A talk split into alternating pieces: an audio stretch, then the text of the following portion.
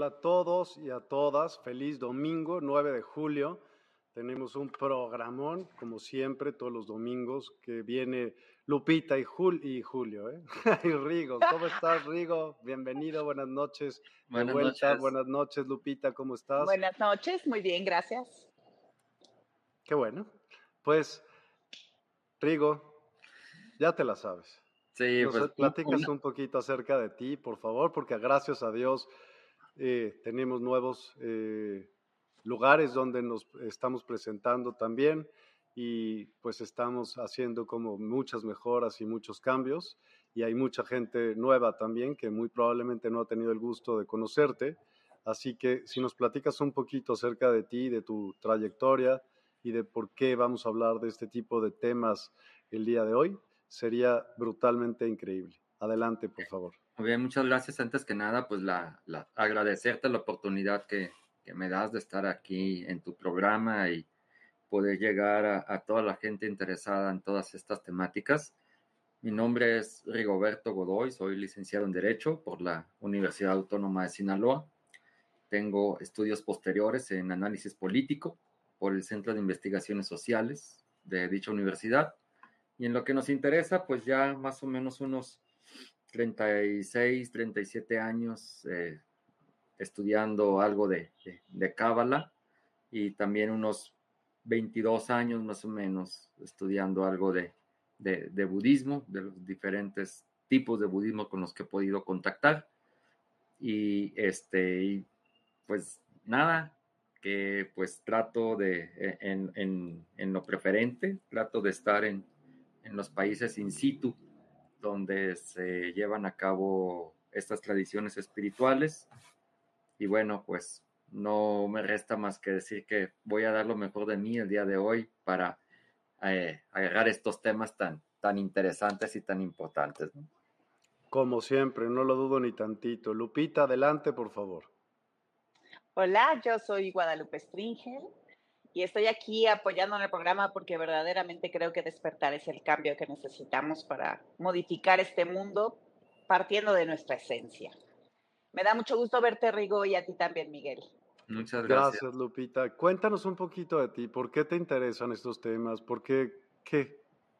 ¿Por qué estás Me aquí? Me interesan realmente porque hicieron un cambio real, interno ¿no? Yo contacté con Miguel o él contactó conmigo o el destino nos contactó y eso hizo que nosotros eh, tuviéramos una comunicación súper padre y me hizo un cambio interno reflejado en la salud, en la salud física, en la salud emocional y en la salud espiritual.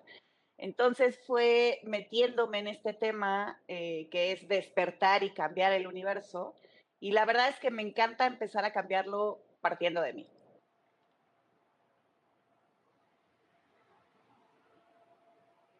Gracias, Lupita. Cuéntame de este tema, ¿qué, qué opinas? O sea, ¿qué, qué, si has oído acerca de hablar de ciertos de estos temas? Sí. ¿Qué entiendes por, supuesto que sí. Eh, yo la verdad tengo algunas dudas. Yo quisiera saber eh, la diferencia entre el árbol de la vida y el árbol de la muerte, porque el otro día escuché que había una diferencia. Eh, sé que, el Sepirot es verdaderamente una maravilla de la emanación divina, ¿no? En bondad. Y el Clifford es lo contrario. Entonces, creo que nos vamos a entender muy bien. Y saber los números que tenemos en nuestro nombre sería maravilloso, ¿no? Hablando de gematría, sería maravilloso. Yo me los tatuaría sin duda, sin duda. Así que Rigo, tienes chamba. bueno, veremos qué podemos hacer. Venga de ahí. Este, pues muy interesante lo que dice, lo que dice Lupita, eh, de acerca de, toda la cuestión del Sefirot y eh, los Clifot y, el Gematria, ¿no? La cuestión de los, de los, de los números. Antes que nada, y bueno, discúlpenme, pero pues, hay que aclararlo, ¿no? Este, tratar de exhaustar estos tres temas en una sola presentación es extremadamente complejo, ¿no? Difícil. Claro. Vamos a tratar de, obviamente, de hacer algunos acercamientos, ¿no? unas aproximaciones a la temática. Vamos a ahondar en ella, pero es imposible este, eh, exhaustarlo, es temática que incluso se estudia por años, por años, ¿no? Nada más hablando del gematria, de los sefirot, de los grifotes, son años de, de, estudio, años de estar metido, años de estar este, estudiándolo, meditándolo también, trabajándolo también. Entonces sí, requiere, requiere este, su tiempo, pero el día de hoy pues vamos a tratar de dar mínimamente pues los conceptos más, más importantes, ¿no? Los conceptos más interesantes o sobre todo aquello que le deje a la gente por lo menos un entendimiento básico de lo que es. Sí, eso, eso creo que, que, es, que es importante. Ahora bien, ¿con qué, ¿con qué empezamos? A ver, díganme. Eh, aquí hay tres temas. Están los sefirot, obviamente tenemos que hablar del árbol de la vida.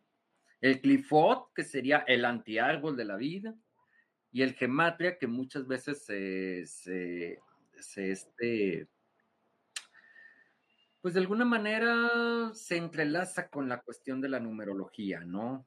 Pero, pero vamos a, entender un aspecto muy interesante con esto. Entonces, ahora sí que yo diría que eh, hablando del gematria, siento que es una parte interesante también poner en claro. Los números en la cábala no son números lineales ¿Esto qué quiere decir? Son números arquetípicos, son números simbólicos. Y este es un aspecto muy importante. ¿Por qué? ahorita lo comentaba Lupita, ¿no? Oye, ¿qué onda? Si agarro mi nombre y luego mi fecha de nacimiento y sumo todo y al final me da un número y tas, tas, tas, tas, tas, pues ya, ¿no? Ahí está. Entonces, quizás eh, el numerólogo o la persona que te haga tu estudio sobre esto, pues te va a decir que este es el, número que te corresponde, te puede tocar cualquiera, ¿no? Del, del, del, 1 al 9. Entonces, y de ahí, pues ya, e, e, el, individuo dice, ok, ya está definido mi número. La parte de la gematria, te diría, al menos la más profunda, te diría que no, por un detalle interesante. La numerología vista desde esta manera es apenas el primer escalón de lo que uno tiene que seguir trabajando. O sea, ¿esto qué quiere decir? Esto quiere decir que el número que te está tocando, que esto es algo que yo, que yo recomiendo a la gente que, le gusta esta temática, ¿no? Vayan con alguien que se haga que le haga su numerología cabalística o del tarot o lo que tú quieras, para que se vea qué número te toca.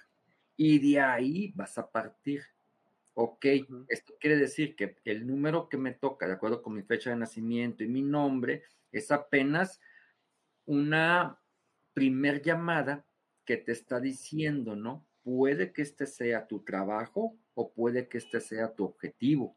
Entonces de ahí vas a partir para seguir trabajando de manera tal que tampoco necesitas quedarte encerrado en ese número que te dijeron, sino que puedes partir de ahí más hacia adelante, puedes partir de ahí hacia siguientes objetivos, ¿no?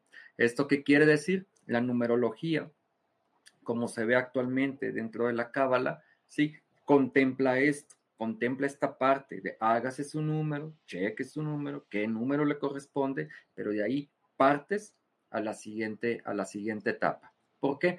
porque existe el peligro de que, ah, que en virtud de que me dijeron, de que me tocó, no sé, número X, ¿no? Me tocó el número X, ah, pues entonces ya, ya este, este compa que me la hizo ya definió mi vida. Y se supone que no, se supone que esto es colocar una etiqueta. Efectivamente, se coloca una etiqueta, pero es apenas el punto de partida. No es necesariamente tu destino y no es necesariamente el quedarse atrapado ahí, sino que quizás lo que te está diciendo es un objetivo, ¿sí? Pero ese objetivo puede tener muchísimas bifurcaciones hacia dónde jalar.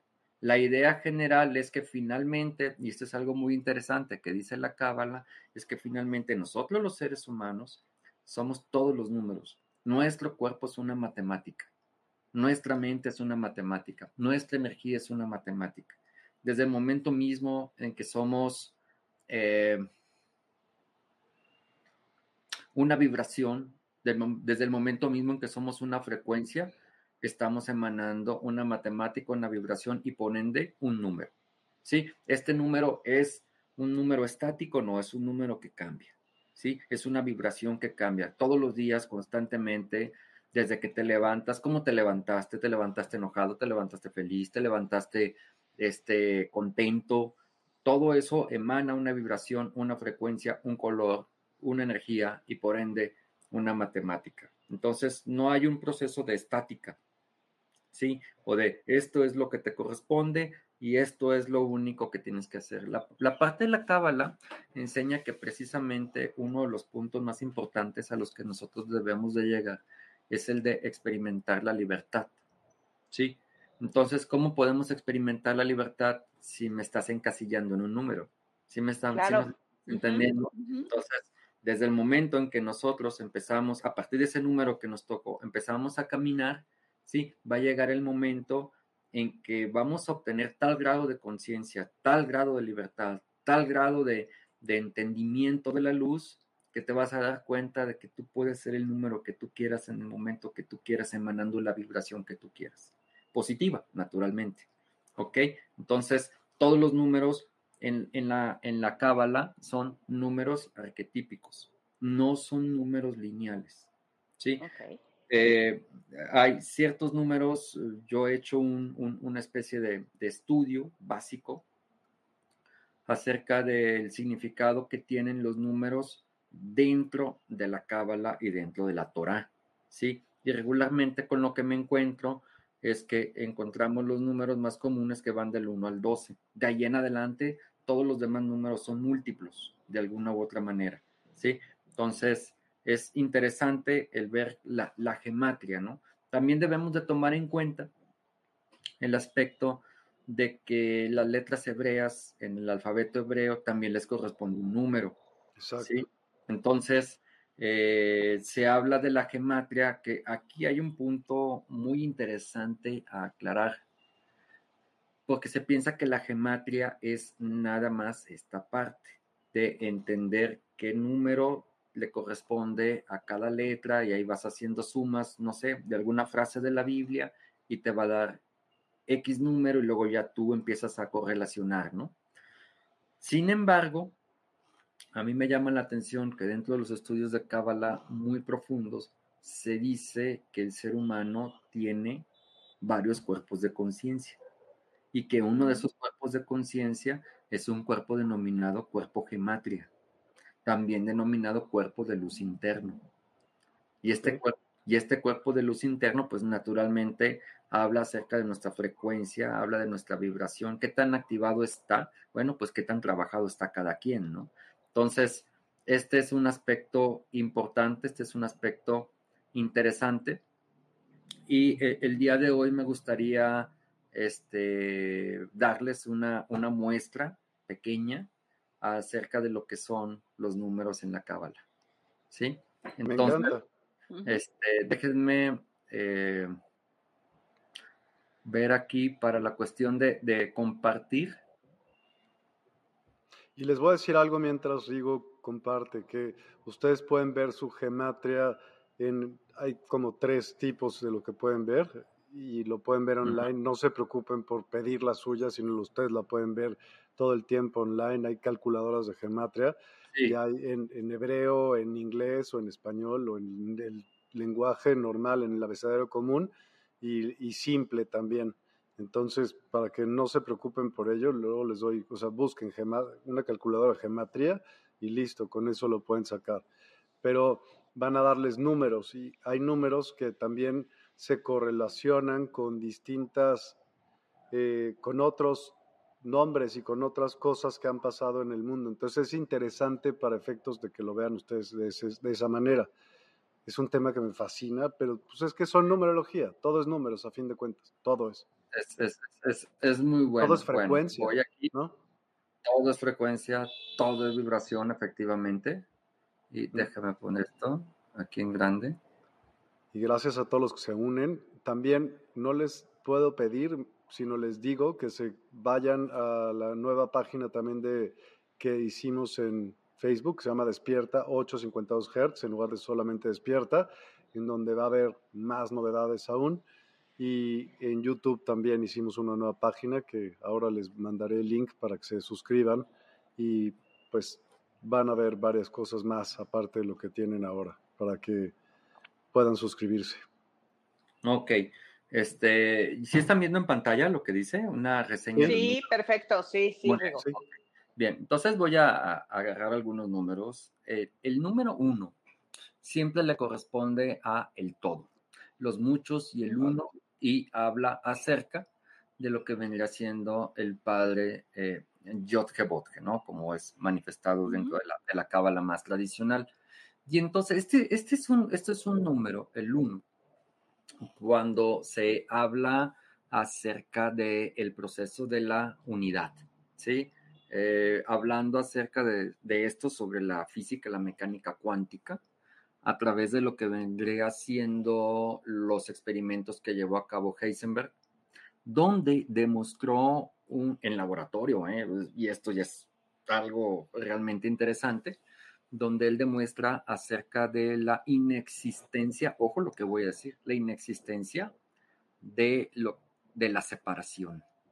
Es decir, que la separación es una ilusión, que en realidad todo se encuentra unificado, que todos estamos de manera interdependiente, unido a todo y bueno, pues naturalmente la Cábala enseña que estamos unificados al Padre, que estamos unidos al Padre de la luz eterna desde la perspectiva donde tú creas que te encuentres, ¿no? Si tú no crees en Dios, estás unido a Él. Si crees en Dios, estás unido a Él.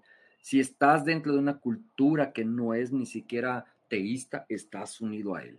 Entonces, este es un aspecto muy interesante. ¿Qué, qué señalaba eh, Heisenberg en, la física y la mecánica cuántica? Él, señalaba, y este fue un descubrimiento realmente interesante, que si tú, por ejemplo, agarrabas eh, dos átomos que estaban juntos, por decir algo, y de repente los separabas o separabas las partículas y uno se iba hacia la izquierda y otro se iba hacia la derecha, ¿sí? El concepto eh, inicial de la, de, la, física clásica decía que, bueno, que los átomos al separarse, al irse uno hacia la derecha otro hacia la izquierda, por ponerlo de alguna manera, pues cada quien llevaba su, su, su, camino y colisionaba o se unía a otro más y punto y ya, ¿no? Pero Heisenberg dijo, que esto no era verdad. Y ojo con lo que viene.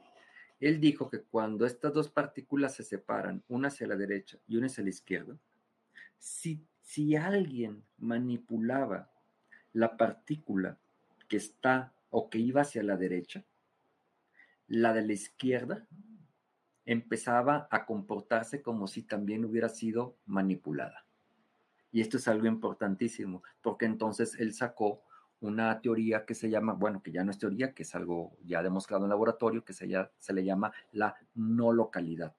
Esto quiere decir que no hay separación entre la materia y la energía, pero que tampoco entre nosotros como procesos de seres humanos conscientes no debería de, existir la separación. Solamente puede existir de manera natural lo que pudiéramos nosotros llamar como especialización de funciones. Vaya, es algo así como, como, como lo que está en el, en el, en el cuerpo humano, ¿no? Entonces, en el, en el cuerpo humano, eh, pudiéramos nosotros ubicar una célula mm, sudorípara del el dedo gordo del pie derecho, por decir algo, ¿no? En cuanto a distancia, ¿a qué distancia se encuentra esta célula sudorípara de una célula digestiva.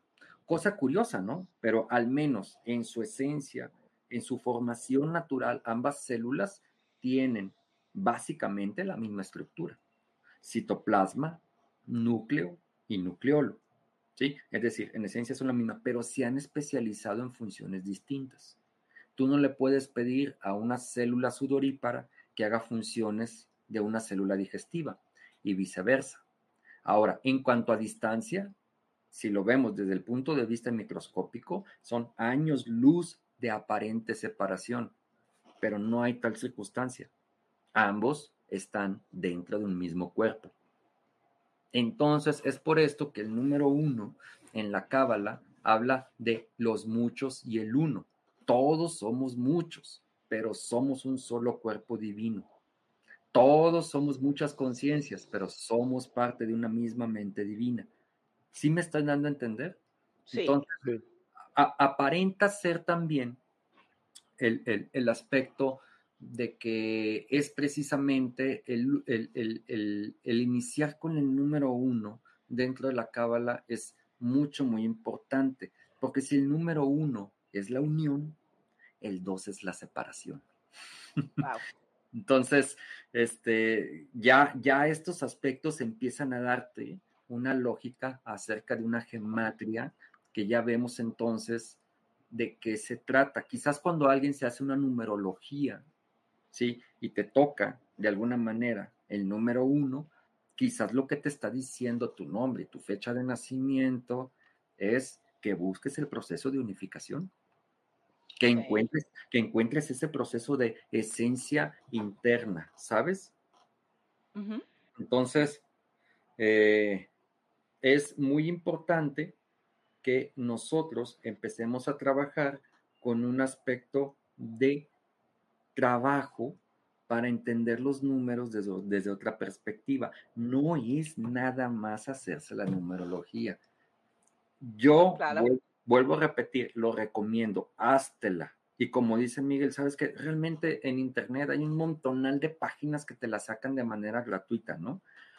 no sé, ya si a lo mejor quieres especializar con alguien, ya presencial y ver qué onda, otros aspectos, pues es completamente válido y también lo recomendaría, pero de ahí vas a partir de acuerdo con tu trabajo. Ahora, este, este número uno de los muchos y el uno eh, también hace una referencia a nosotros como seres humanos, ¿no? Realmente somos muy inconscientes acerca de todos los universos que nos rodean y con los cuales estamos unificados. Por ejemplo, el universo subatómico, el universo atómico, el universo celular, el universo de enlaces químicos. Y de ahí le pudiéramos seguir hasta que se hace la conformación de nuestro cuerpo. Pero este cuerpo a su vez físico se encuentra dentro de otros universos. Este universo físico está dentro de un universo físico llamado tercera dimensión.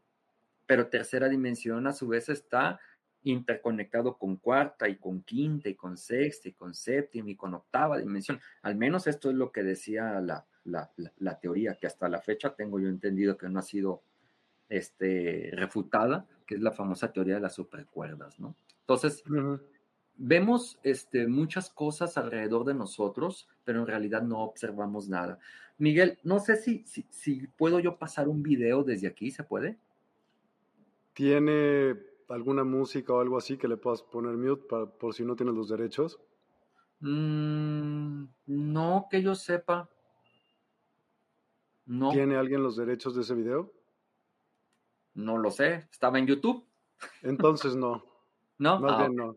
Ok. Disculpa. ¿no? no, te preocupes. Bueno, no hay ningún problema. Entonces, volviendo a este punto, este, todos estos aspectos de, la, de los números en la cábala tienen que ver con el proceso de la gematria, ¿sí? Pero esta gematria, entonces, esta, este entender de los números no son números lineales, hay que entender eso, son números arquetípicos, ¿no? Uno de los ejemplos que, señalo es el del aspecto de, ¿será verdad el aspecto que señalan las escrituras de cuánto vivieron los antiguos, este, los antiguos patriarcas antediluvianos? Desde Adán hasta Noé. O sea, estamos hablando de que Adán vive 930 años. Quizás a lo mejor si sumamos 9 más 3, 12 y qué onda con el 12, ¿por qué tenemos tantos 12 en nuestra vida? Un día de 24 horas dividido en dos secciones de 12, 12 meses del año, 12 signos zodiacales, 12 dioses del Olimpo en la antigua Grecia, 12 dioses del panteón sumerio. Es como el 7 un poco, ¿no? Es como el 7 un poco, sí, claro. Sí, tenemos 12 12 costillas de cada lado del cuerpo. Entonces hay una matemática, ¿no? También ahí puesta incluso a nivel corporal. Y este es un aspecto importante. Mucha gente no lo ve. Entonces, ¿por qué Adán vive 930 años? ¿Será que tenemos que sumar los números o será también que tenemos que verlos por separado? El 9 es una cosa, el 3 es otro, el 0 es otro. El 9 es una cosa, no, no necesariamente tiene que ser el 3 y el 0, sino que el conjunto del 30. ¿Por qué 900? ¿Por qué la matemática de 9 ciclos? ¿Y por qué una matemática de un 30? Entonces, todos estos aspectos, ya cuando los empiezas a analizar, dices, caray, ¿no? Y obviamente, pues, el, más longevo de todos, ¿no? Matusalén, 979. Ese era el abuelo, ¿no? Sí. Eh, bueno, fue el abuelo de, de Enoch. ¿sí? Y de Noé. Y de Noé. Entonces, es un aspecto eh, interesante porque pues nos encontramos con 969, ¿no? Y dices tú, caray, 969, 969, ¿qué nos está queriendo decir con un número que se repite dos veces?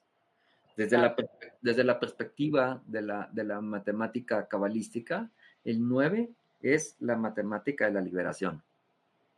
Y siempre el 9 es un número que multiplicado y sumado por sí mismo, siempre te va a dar 9. 9 por 1, 9. 9 por 2, 18. 1 más 8, 9. 9 por 3, 27. 2 más 7, 9. Y ahí le sigues, ¿no? Entonces tú, Y luego vemos cómo este 9 cae al 6 y luego vuelve a subir al 9.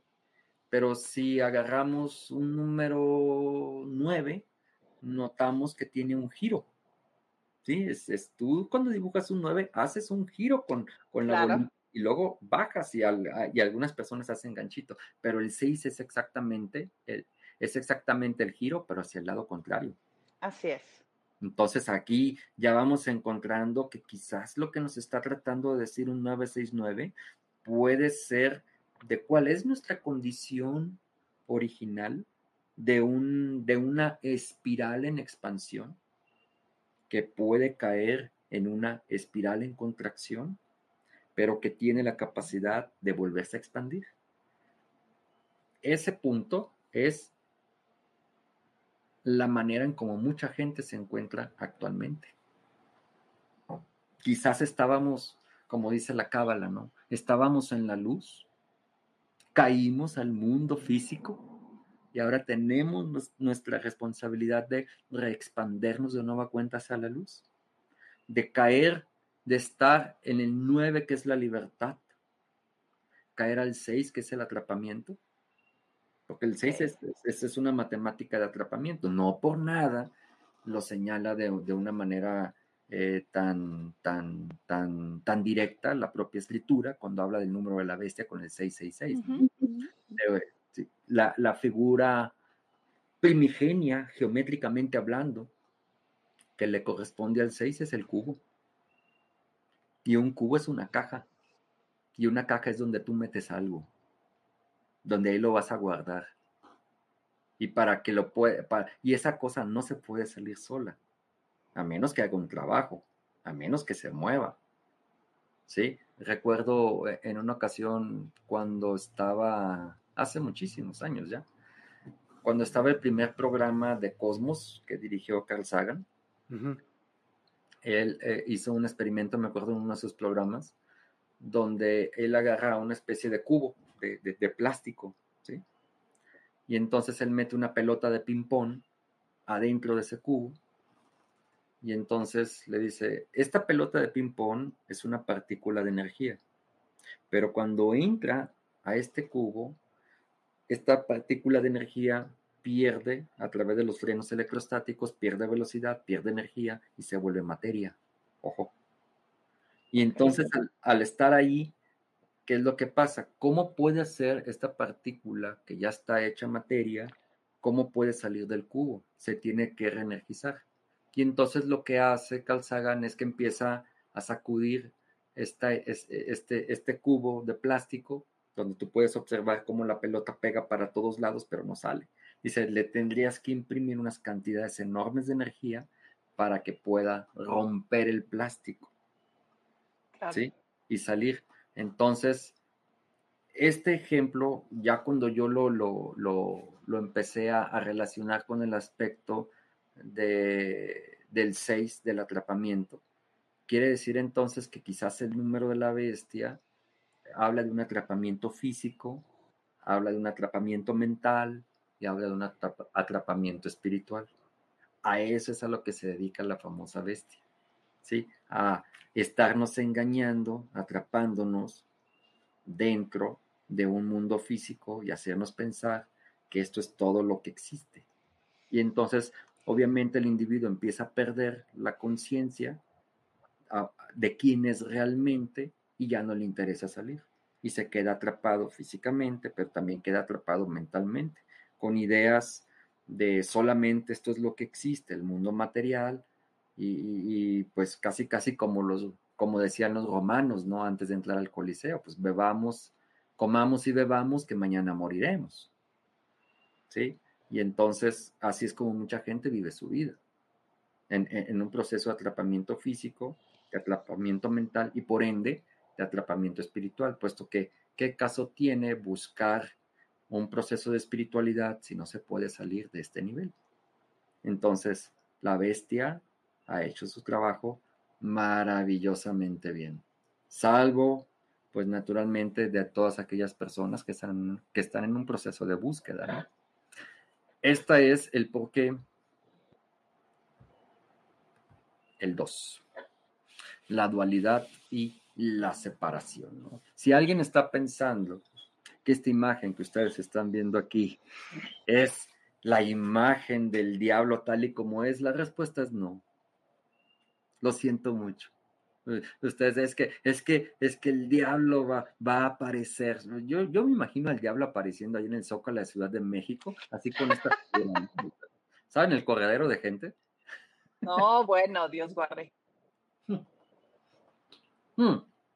Oye, ¿cómo se considera, por ejemplo, Lucifer dentro de dentro del Torah y los libros? Bien, bueno, eh, eh, para en primer lugar, a mucha gente se le olvida que la, que, eh, la circunstancia original de Lucifer es este, que era un grado de Elohim. ¿Sí? Exacto. Entonces, cuando hablamos de un grado de un Elohim. Del predilecto, ¿no? Dentro de las escrituras, estamos hablando de alguien que tiene un altísimo grado. Para ponerlo, para ponerlo en perspectiva. Nada más, ¿eh? Ojo, lo que voy a decir. No lo digo yo, lo dice la propia escritura, lo dice la propia Torah, incluso leyéndola en hebreo y lo voy a citar en hebreo y en español. En español, Génesis dice en el principio Dios. Pero en hebreo no dice eso. En hebreo dice Bereshit bara Elohim. En el principio, los, en plural, dioses. Si la escritura dijera Bereshit bara el, ok, va, es un solo Dios o Berechit Bara Eloja, está bien, es un solo Dios. Pero en hebreo son muchos. Sí, en hebreo exactamente. La regla gramatical indica que cuando tú ves una palabra en hebreo y termina en sílaba IM, la regla gramatical te obliga a agarrar esa palabra y convertirla en plural. Por lo tanto, si la escritura dice Berechit bara Elohim, entonces en el principio el conjunto de deidades el conjunto de dioses. Y la Cábala explica en este sentido, para más o menos tenerlo en perspectiva, hablando de una jerarquización, de que está el Padre Supremo, último y absoluto, el uno, Yod y después está el segundo al mando.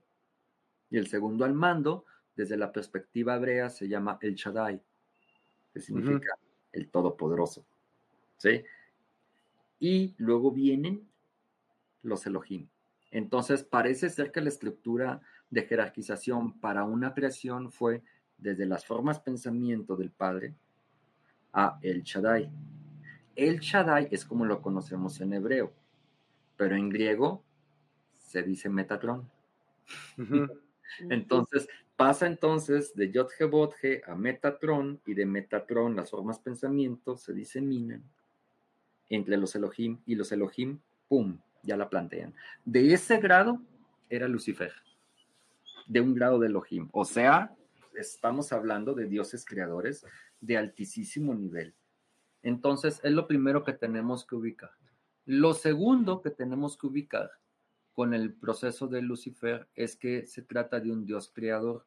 Al ser un Dios creador significa que aunque Él es, se dice que, que de hecho no fue Dios quien lo expulsó, Él solo se autoexilió. Claro, es lógico, ¿no? Si tenían el mismo nivel de poder, tenía que hacer una contraparte, naturalmente. Sí, pero Él se exilia.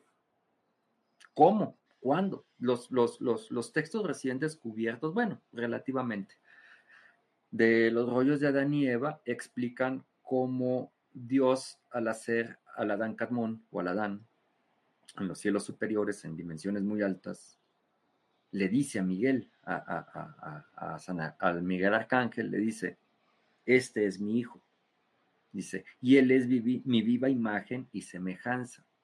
Llévalo y preséntalo a todos, a todas las órdenes angelicales, a los, Elohim, a los Elohim, a los querubín, a los serafín, a los hasmalim, a los erelim, a los ofanim, son, se me olvidan ya de tantas que son, son un montón. Y entonces se lo lleva, cuando llega con los Elohim, se lo presenta a Lucifer. Y entonces Miguel le dice, ah, ah, lo voy a hacer cantinfliado, ¿no? Para que se entienda que dice el jefe que, te pongas a las órdenes del chamaco. Y entonces Lucifer le dice, a ver, a ver, a ver. En la orden de la creación, yo soy primero que él. Él me debe un acto de obediencia a mí, no yo a él. Y entonces Miguel le dice, pues son las órdenes del jefe, o sea. Tú decides. Tú decides, ¿no? Y entonces hay una frase que dice Lucifer, que es muy interesante dice, no obedezco. Y de ser esclavo arriba, prefiero ser rey abajo. Wow. Y entonces dice que el texto habla que en esos momentos el cielo se abre y sale el rostro del Padre. Y que le dice, decías. Y entonces pasa lo impensable. El otro, Lucifer, en vez de, de, de ponerse firmes y alinearse con el jefe, le dice algo. Y te lo sostengo en tu cara. Claro. Y entonces lo que hace Dios es que le dice, bien, sea ese entonces tu nueva posición. Nunca volverá a ver mi rostro. Y entonces, y le dice Dios, te doy una oportunidad, quédate y obedece. Y entonces Lucifer le dice que no, que prefiere retirarse antes de seguir a una orden o una creación que es relativamente nueva con respecto a él no quiere obedecer. Entonces, el texto señala que, que no se va él solo, sino que se retiran aproximadamente de tres, una tercera parte del cielo cae. Entonces, ¿cuánto eso es, eso es el número? Sabrá, es un número brutal, ¿no? Y que obviamente no pueden estar ellos en cielos superiores, pero se colocan de cielos medios hacia abajo que nos corresponde a nosotros, tercera dimensión, estamos en el más bajo de todos los cielos, ¿sí? Y es por eso que ellos están aquí haciendo y deshaciendo, ¿sí? Entonces, la, la idea principal precisamente de la mente caída, de la mente satánica, de la mente luciferina, es crear el proceso de separación. Se dice entonces que incluso cuando, eh, cuando se vienen para acá, ¿sí? y, lo vuelvo a hacer de manera cantinfliada, ¿sí? se organizan en un sindicato, ¿no? Todos los demonios. Y entonces le eh, ponen a Lucifer de, jefe del sindicato, el líder sindical, y le dicen, jefe, pues qué onda, tenemos la idea, le queremos presentar una moción para ir a, hacer un asalto a los cielos superiores y quitar a Dios del trono. Y Lucifer le dice, no, mi vida, ¿cómo crees? A las patadas con Sansón no se puede. Ni es estamos entrando a los cielos medios cuando ya nos hicieron cagada. No. No, no, no, no, no. Dice, ni, ni, ni la pienses, dice, con el Padre no podemos, pero con el Hijo sí podemos. Y entonces se arma la estrategia que nosotros ya conocemos de cómo finalmente se engaña a Adán para que eh, muerda el, fruto del árbol del bien y del mal, que es algo muy interesante, ¿sí? Y hasta que exactamente ahí está el punto, con el número dos. El árbol se llama el árbol del conocimiento de lo bueno y lo malo. ¿Esto qué quiere decir? Que se adquiere una conciencia dualista, bueno y malo. Entonces ahí está la estrategia. Y ahí es donde lo vence. Cuando acceden Adán y Eva a este tipo de conocimiento dualista, ¿sí? Inmediatamente aparece Dios. Y esto llama mucho la atención. ¿Por qué? Porque Dios no aparece para advertirle a Adán ni a Eva. Oye, te están engañando. No, no para nada. Yo creo que es muy clara la posición de Dios en este caso, ¿no? Todo, todo, todo puedes hacer. Dice, una sola regla puse y fue la que rompiste. Claro. sí, una, una. No había, jamás te puse ni una sola restricción. Te dije, de todo árbol puedes comer, menos de este. Y ahí vas. Y ahí vas, güey. Entonces. ¿Y entonces, por qué no? ¿Y por qué no? No vamos viendo qué pedo. Entonces, ¿qué es lo que llama, llama la atención? Porque Dios no aparece hasta que el acto no está consumado. No puede aparecer antes. ¿Por qué? Porque hasta el último nanosegundo tenemos la conciencia del libre albedrío para decir sí, claro. para decir no. Hasta que el acto no se consume, entonces aparece. No advierte. La advertencia ya está dada. Es que ya te la di. ¿Por qué tengo que repetírtela? ¿Sí? Entonces, estos aspectos son muy interesantes en cuanto a Lucifer. Pero Lucifer no es una eh, entidad que nosotros pudiéramos manifestar desde la perspectiva, así como viene, no sé, en, en, en las latas de jamón indiablado, ¿no? Que ponen un ya diablito. sé, ya sé. Sí, como sí. el de la lotería, el de la lotería, ¿no? Cuando jugamos el diablito, que sale el mono rojo ahí, cornudo y, y todo Yo eso. creo que debería de ser completamente diferente, Rigo. La debería de ser un ser verdaderamente excepcional, precioso, uh -huh. para que pudiéramos irnos con, ahora sí que con la pinta y que pudiera atraparnos, ¿no? Si vemos algo demoníaco, nos vamos a ir corriendo para el otro lado, ¿no? Claro, claro. Claro. Ahora, sorpresa de sorpresas con lo que acabas de decir.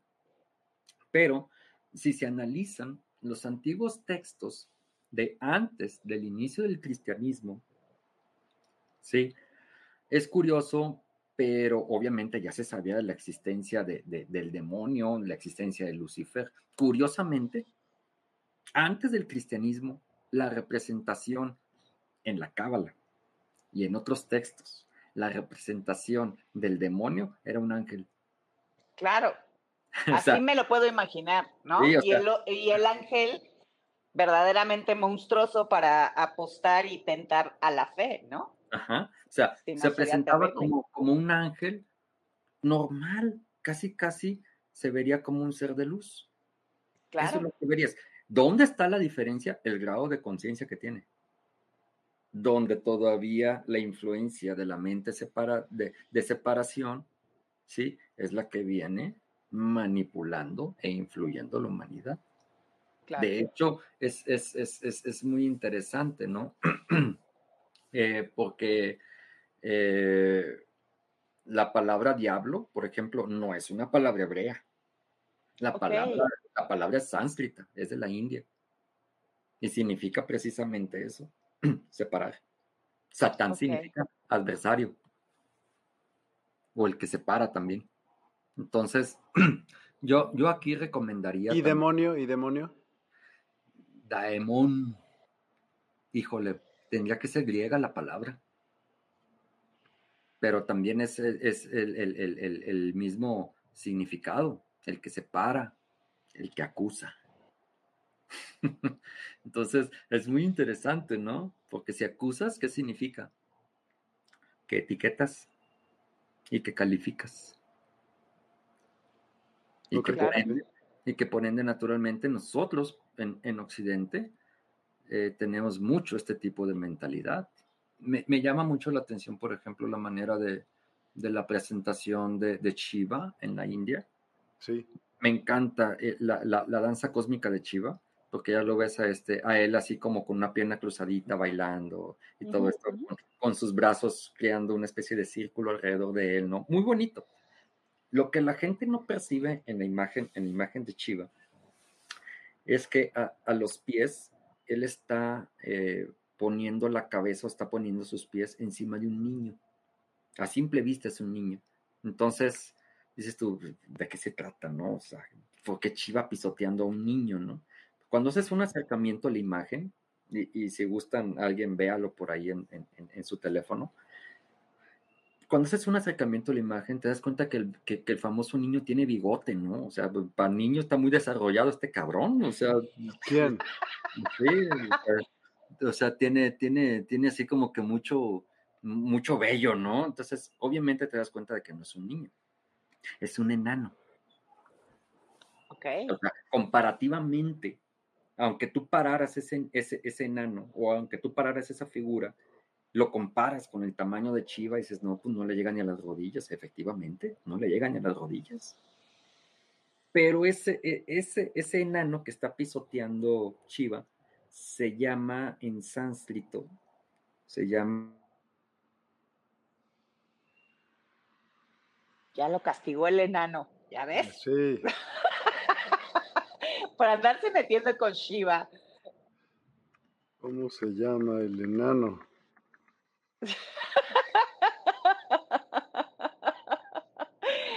Creo que ni a Satán, ni a Shiva, ni al enano les gustó la conversación de Rigo.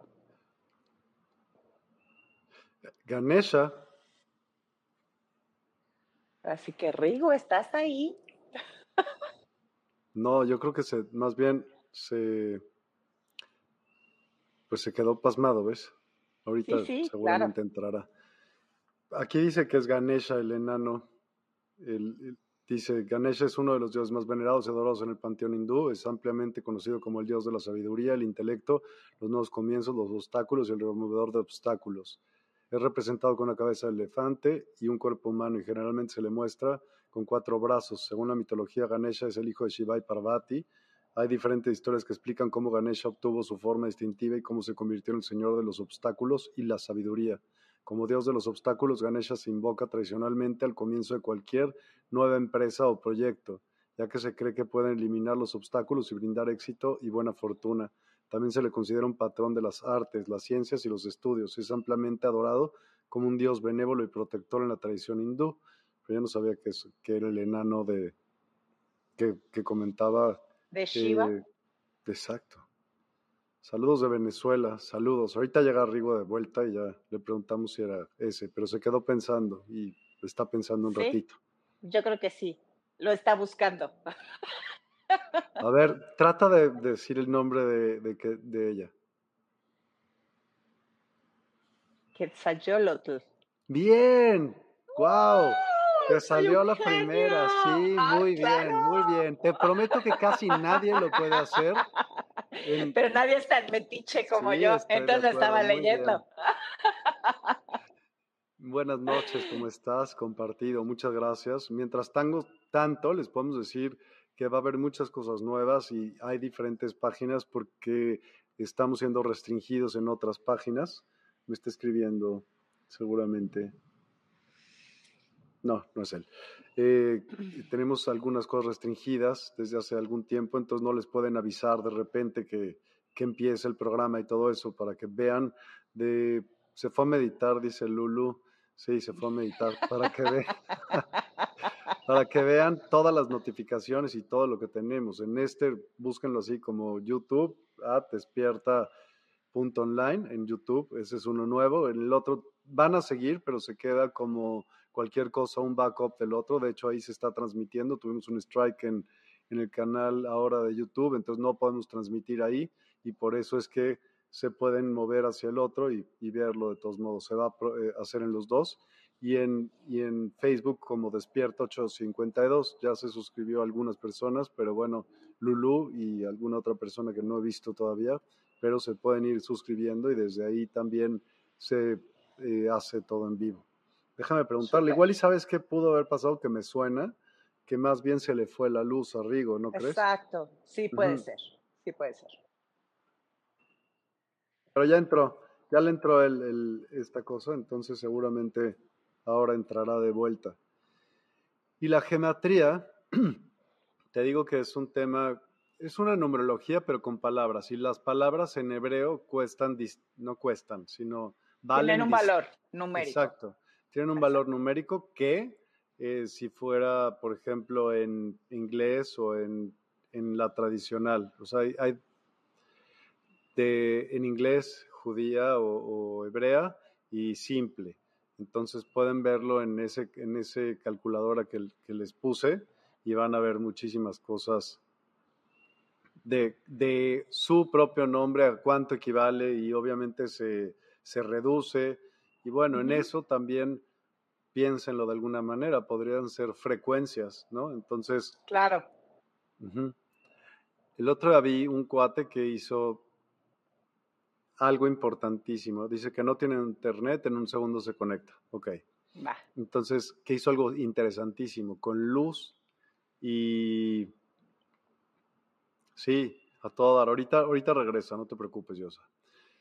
Hizo en 3D. ¿Ves? ¿Has visto que han visto en las, en, no sé, en diferentes videos que ponen como arena en una bocina y conforme suenan, forman diferentes mandalas?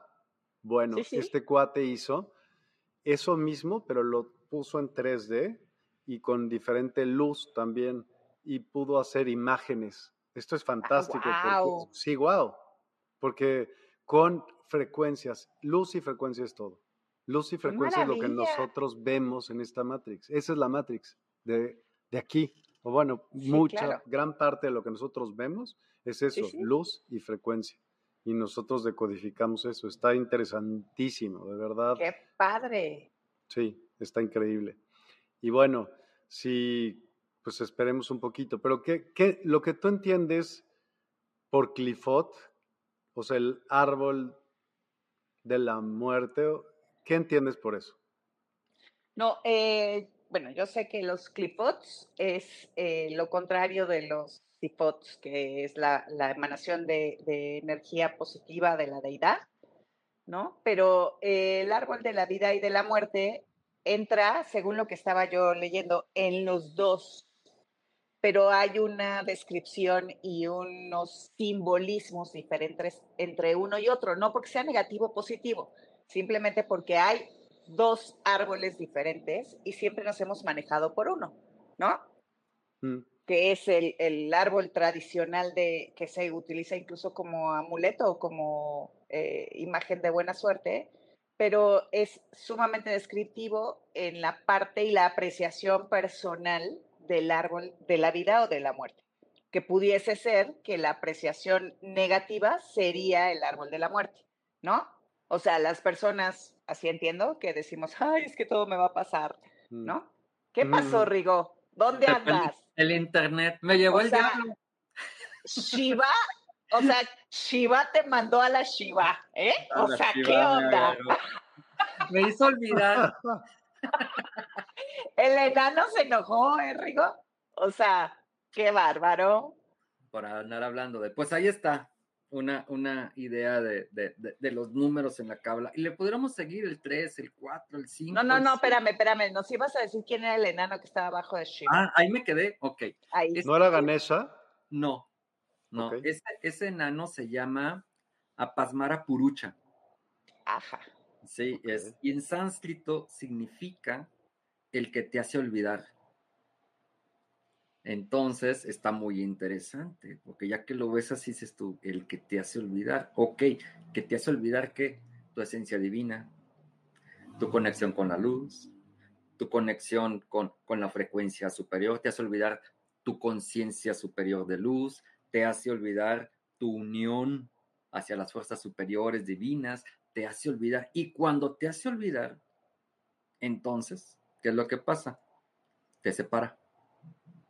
Ese es el concepto del número dos, ¿no? La separación. El dos es siempre un proceso de dualidad y siempre un proceso de bueno, malo, negro, blanco, arriba, abajo. Sí, Miguel. Sería un poco entonces, esto es hindú, y sería un poco el clifot, que o sea, que lo que quiere decir es como lo, la sombra de la psique. Sí, es como la sombra de la psique, pero no es la parte luminosa. Exacto, es como las partes donde no iluminó la luz divina. Donde no, Sí. O donde más bien se hizo un trabajo para que ésta no llegara. Que la luz divina está desde la parte más macro hasta la parte más micro. Pero la oscuridad no permite que ésta llegue. Mm. Hace, su chamba, ¿no? Que si nosotros observamos los clifots, por ejemplo, podemos encontrar que eh, mientras que en el árbol de la vida podemos encontrar que cada esfera es un atributo divino, corona, eh, discernimiento, sabiduría, amor, misericordia, compasión, belleza interna. Del otro lado, que encontramos? Que cada una de los, de los clifot lo que tienen es el nombre de una jerarquía caída. Samael, este, Lucifer y todo esto, que obviamente evitando que el individuo, Lilith, Lilith, evitando que el individuo este, acceda a estos, no son dones, la cámara los ve como atributos divinos y ese es un aspecto muy importante, porque las atribuciones significa que te las has ganado y que vas a actuar en mi nombre y representación. Esa es una atribución. Claro. ¿Sí? El don no se te da o naces con él, lo que tú quieras, no, estos te los tienes que ganar, corazón, y los tienes que conquistar. Tienes que ir subiendo a través del árbol de la vida. Por eso, otro de los... De el árbol de la vida es precisamente el de la escalera de Jacob. Dice, porque el árbol es una escalera, ya sea que subas o ya sea que bajes. Es un aspecto muy interesante. De hecho, las visiones que tiene Jacob son muy interesantes, ¿no? Porque él regularmente veía cómo se abría el cielo, bajaba una escalera y por esta bajaban ángeles. ¿Sí? Ok. Lo podemos tomar de manera literal, pero también lo podemos tomar de manera simbólica. En el entendido de que de hecho hay una parte de la escritura donde él dice que pues él, regularmente veía esto, que el cielo se abría, que, que, que bajaba una escalera y que por esta escalera bajaban ángeles, ¿no? Pero dice que hay, hubo una noche en que vio lo mismo, pero le sorprendió, porque dice que se abrió el cielo, baja la escalera, pero los ángeles no bajan, los ángeles van de aquí para allá. Y este es un aspecto muy importante, ya que, ya que, lo, ya que lo analizas con profundidad, te está diciendo también de cómo nosotros tenemos la capacidad de ascender, no solamente de que vengan de allá, que nos ayuden. No, ves que también es nuestro trabajo, ¿no? Sí, entonces aquí lo que está diciendo Maki Castillo en la escalera de Jacob solo es para los ángeles, no, es para los que están aquí, que tienen mentalidad de ángel y que se Bueno, pero a lo mejor también podría ser que viera los ángeles que estaban siendo bajados del cielo junto con Lucifer. ¿No? ¿no? creo en el caso, en el caso de Jacob, no creo, porque la visión lo hubieran, lo hubiera manifestado, lo hubiera dicho, ¿no?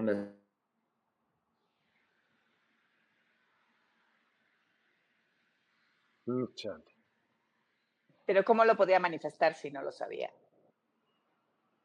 Está pensando, dale chance. lo quieres ¡Ay, Rigo, carajo! ¡Hombre!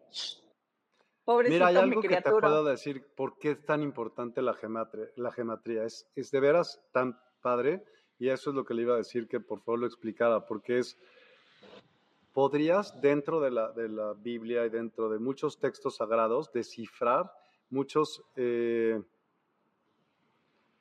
muchas cosas que está diciendo la Biblia conforme a la gematría, ¿sí me explico? Y se relaciona con el sefirot, porque cada sefirot tiene una letra entonces son números, ¿sí me explico? a fin de cuentas. Entonces, el código, hay, un, hay libros y cosas así que se llama el código de la Biblia.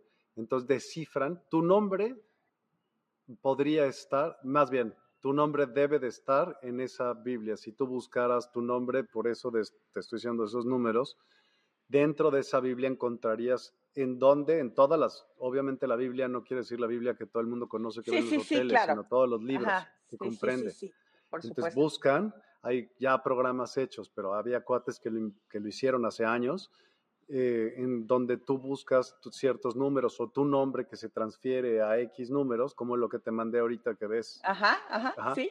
Y entonces, dentro de esa Biblia, cómo se repite tu número y qué quiere decir y dónde está, es súper interesante. Ah, qué padre. Súper interesante. Hay rusos que se dedicaban a hacer esto y, y hay un libro que se llama The Bible Code, o el Código de la Biblia, y es fantástico porque te enteras de un chorro de cosas. Este cuate también descifra como varias profecías que están ahí. Y entonces también te dice, es increíble, increíble, de verdad. Por eso la numerología es importantísima, pero también el cómo lo conviertes de la letra al otro y con los valores que tenían antes. Es como una, digamos, un todo eh, oculto. ¿Sí?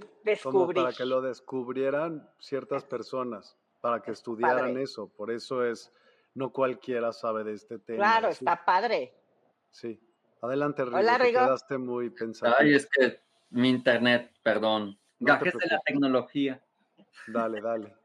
Entonces, este, pues veíamos este, este, este aspecto, ¿no? Del árbol de la vida. Entonces, no son dones, son atributos y te los tienes que ganar.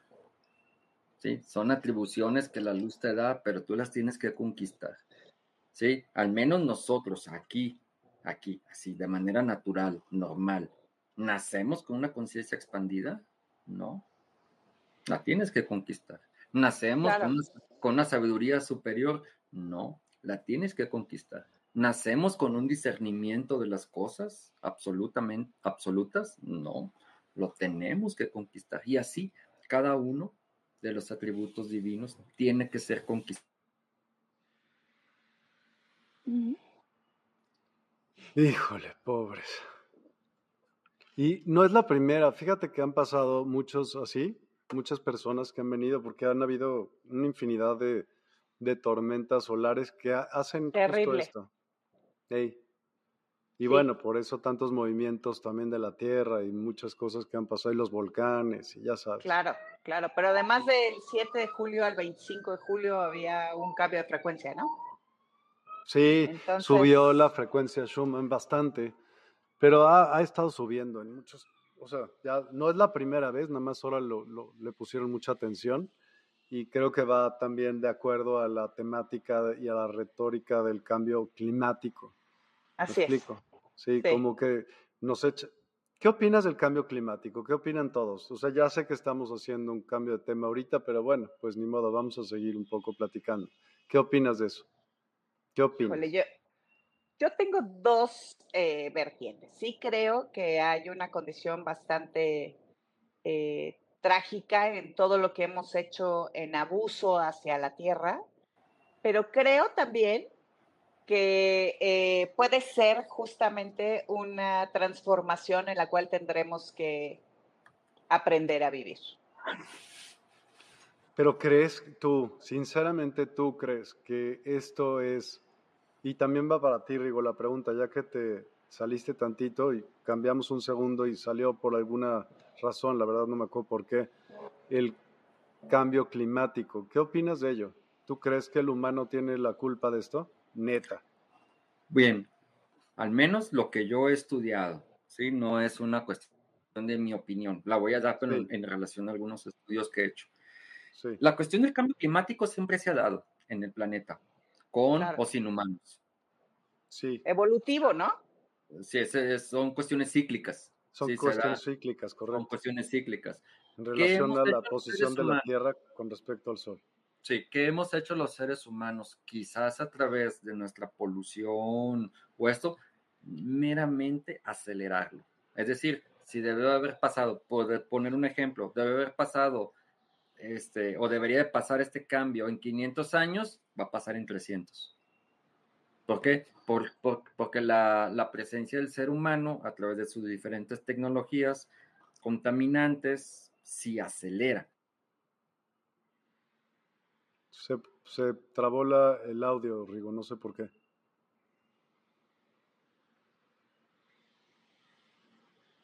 Te quedaste en sí acelera. No, todavía no, todavía no, todavía no.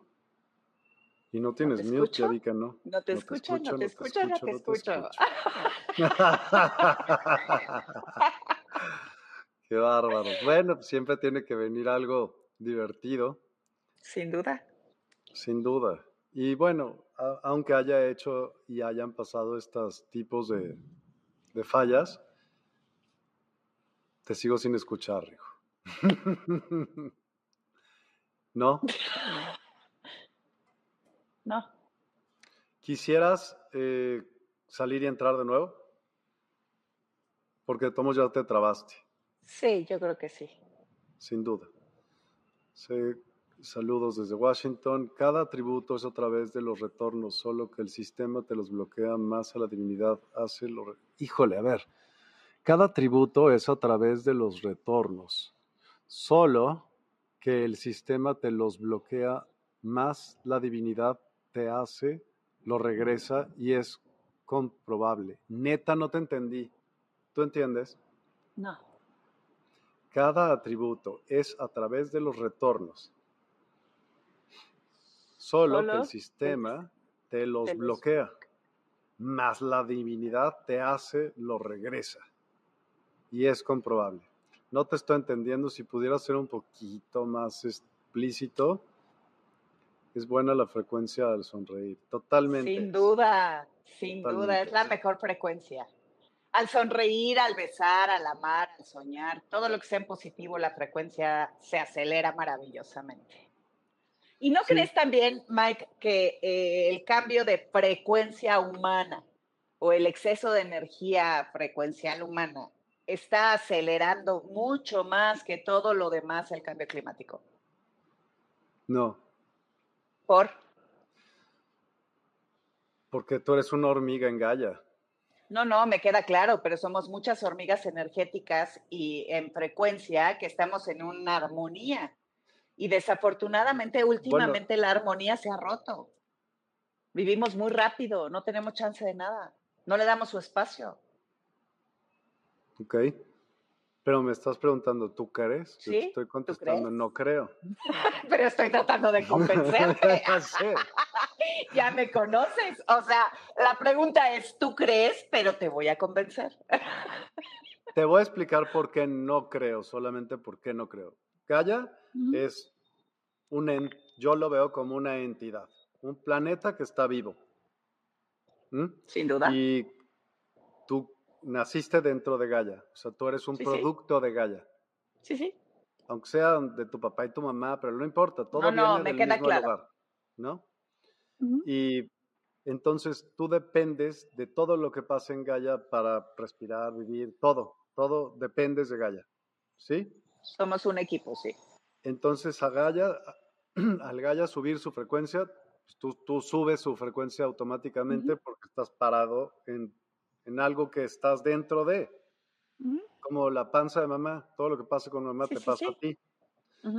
Entonces, si el bebé, cuando tienes un bebé adentro, influye dentro de ti, pero el que manda eres tú, más bien, ¿no? Tú le influyes al bebé, tú, es más, y bueno, el bebé, pues el bebé es una gran parte de ti cuando tú estás embarazada. Cuando velo en hormiguero, mira, ¿Tú crees que somos muchos en este mundo? Y quiero, y esta es una pregunta que quisiera preguntarles a todos. ¿Creen que somos muchos en este mundo? No, no creo. Ok, cierto. En principio, si juntaras a toda la población mundial, cabría en Colima. Madres. Órale. Órale. ¿Estás de acuerdo? Entonces no somos tantos. No Lo que pasa es que está mal distribuido eh, los, yo creo que más bien los valores con los cuales nos regimos no son los indicados. Ok. Eh, yo creo, dije yo creo, no es... Lo entiendo, lo entiendo. Entonces creo yo sinceramente que, por ejemplo, si tuviéramos como valor la cooperación, pues otro gallo cantaría. No, no importaría que vieras, mira, ese es el, está bien, qué bueno que sea fregón para que él nos ayude en tal cosa, ¿no crees? Y mm. somos energía y existe la energía taquiónica, amor incondicional, y todo lo puedo en gracia divina. Sí, la energía taquiónica es como la velocidad que da, la velocidad del pensamiento, esa es la energía taquiónica. Amor incondicional no sé si sea lo mismo que la energía taquiónica, yo no lo conozco así, nada más conocía la velocidad, por eso se llama taquiónica y se hace otra vez o se representa también con teorías que no se han podido todavía comprobar, pero por ejemplo existen los taquiones, como el collar ese que tengo, que se supone que tiene taquiones, eh, y pues tú sí, tú sí, que perdón Maki, no entiendo el tú sí. Cuéntanos que tú sí. Pero bueno, lo interesante es que creo que más bien todo es una manipulación o una interpretación, un supuesto de lo que crees tú que la población, el grueso de la población mundial esté bien instruida o sea educada hasta niveles o les interese aprender de este tipo de cosas. No lo creo. Otra cosa. Claro, por supuesto, ya eso es a lo que yo me refiero. O sea, cuando tú tienes una frecuencia positivo, o sea, si todos estuviéramos como en la misma armonía, a lo mejor para la misma galla sería más fácil, ¿sabes? Tener un, un equilibrio, ¿no? Pero desafortunadamente hoy en día los seres humanos nos estamos abocando a muchas otras cosas que no es nuestro propio beneficio y en consecuencia el beneficio a nuestra energía o la energía que emanamos hacia el resto, ¿no? Hacia el equipo, hacia Gaia. O sea, estamos verdaderamente inmersos en muchas cosas que no tienen significado. O sea, el, el ser humano vive como la línea de cualquier instrumento, ¿no? Recto tiene algunas emociones que además no se las permite porque ya tenemos muchísima información para evitar tener cualquier tipo de, excesos de energía o de alegría o de tristeza o de infelicidad, porque pues es mejor estar así, ¿no? Y la verdad es que no es cierto. Y yo creo verdaderamente que nos estamos convirtiendo en parásitos de Gaia. Siempre hemos sido como los más depredadores y los más eh, destructivos dentro de este grupo pero sí me parece que estamos siendo unos parásitos emocionales y mentales y a su vez energéticos. ¿Crees? Creo. Y dije, yo creo, sin tratar de convencerte. Raro, ¿eh? Raro en nosotros. Mira, te voy a leer un poquito de la energía taquiónica que estaba diciendo Maki, ¿no? Sí. Un taquión es, una partícula hipotética que se postula en algunas teorías físicas, pero no ha sido confirmada experimentalmente. Según estas teorías, los taquiones son partículas subatómicas que viajan más rápido que la velocidad de la luz en el vacío. La idea de los taquiones fue propuesta primera vez por el físico teórico Arnold Sommerfeld en la década de 1930 y posteriormente desarrollada por otros científicos. Se cree que los taquiones tendrían propiedades peculiares, como una masa imaginaria y una energía que disminuye a medida que aumenta su velocidad. Si los taquiones existieran, tendrían implicaciones revolucionarias para la física, ya que violarían el principio de la relatividad especial de Einstein que establece que, nada puede moverse más rápido que la luz en el vacío. Sin embargo, hasta ahora no se ha encontrado evidencia experimental de la existencia de taquiones. Es importante tener en cuenta que la teoría de los taquiones no es ampliamente aceptada por la comunidad científica y se considera especulativa. La mayoría de las teorías físicas modernas no incluyen los taquiones como parte de su marco teórico y su existencia sigue siendo un tema de debate y exploración en el ámbito de la física teórica. Así que ya llegó Rigo. ¿Qué onda, Rigo? Pues ah, dos, tres cositas y nos pones a cambiar de tema, pero está bueno. También tenemos. ¿Te vas por las chelas o qué onda? O sea, ya di la verdad, si vas a empezar, empezamos todos. O sea, no, cafecito tenemos todos, ¿verdad, Mike? Cafecito tenemos todos, pero caramba, es muy tarde para que te tardes por un cafecito. ¿Qué te hace pensar que es café?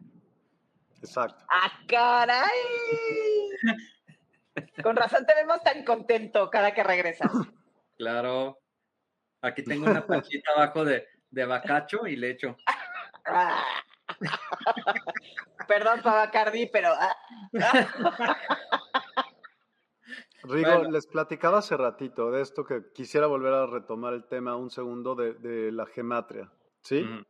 Y entonces, y le platicaba a Lupita que es súper interesante porque hace muchos años me interesó el tema porque había un ruso, bueno, yo leí de un ruso, que hizo un libro que se llama The Bible Code, ¿no? El Código de la Biblia. El código de la Y él- Biblia. Y lo interesante de esto es que él puede y te demuestra bajo ciertos parámetros que todo está escrito ahí en justo gematría, en numerología, pero y es pues no escondido, porque quien sea que conozca el conocimiento podría descifrarlo. Pero como eso debe de haber un chorro de cosas y cómo se relaciona con el céfiro, también cada céfiro tiene una letra. Sí, sí. Entonces, fíjate que a- hablando de, de- de ese punto de, de este, de, de la gematria, lo que hicieron estos, eh, creo que fueron dos personas, ¿sí? Sí, Este, que empezaron a ver mediante cuestiones de informática lo que te decía en números y la gematria sobre eventos que iban a pasar, ¿no? Creo que incluso eh, ahí venía en, en- en el código de la Biblia, al menos ellos decían, venía todo, muchos, muchos eventos históricos, pero también decían que si tú podías, este, no lo sé, buscar, por ejemplo, algo acerca de ti, de ti, de ti personal, lo podías encontrar. y va a salir ahí, claro. Y hay programas que puedes buscar. hay programas, sí. Y de hecho, yo, yo, yo me acuerdo, ya hace muchos años de eso, que por cierto se me perdió. Te vendían el programa. Y lo puedes encontrar hoy en internet. Sí, lo puedes encontrar hoy en internet, sí, pero te vendían el programa y ya tú lo, lo instalabas y le ibas diciendo ahí en la, a, este, lo que querías encontrar. Por ejemplo, ah, no lo sé, Sí, pones tu nombre y sales donde sale en la Biblia y qué Sí, pasa y qué dice, qué porque pasa tu y nombre es la numerología exactamente. y cómo Sí. se repiten esos valores. Los, los Sí, valores siempre se van a repetir. Y, Todo es y es algo, y es algo interesante, ¿no? Cuando hablamos de las letras, conjugándose con la cuestión de que cada letra es un número para darte unos aspectos muy interesantes, mucho, muy interesantes. De hecho, para mí ha sido uno de los mejores descubrimientos que ha tenido, que ha tenido la Biblia últimamente, ¿no? Esto de el aspecto del reconocimiento de que tú puedes encontrar en la escritura lo que tú quieras. Sí, incluso hubo gente que, que en su momento puso eh, Nueva York, Torres Gemelas en 911 y lo encontró. Y lo que decía, ¿no? Es- o sea, Eso es lo que te estaba diciendo, que salen varias profecías. sí, sí, sí, sí. ¿Cómo sí. se llama el programa? Búscalo en internet y busca código de la Biblia. Sí, el código de la Biblia y ahí te sale. Y ahí tu te sale, nombre o lo que tú quieras. y ahí te sale inmediatamente. Eh, me gustaría, ahorita que parece que ya tengo mejor internet, Dale, aprovecha. me gustaría hacer, hacer otra presentación. Adelante. compartir pantalla.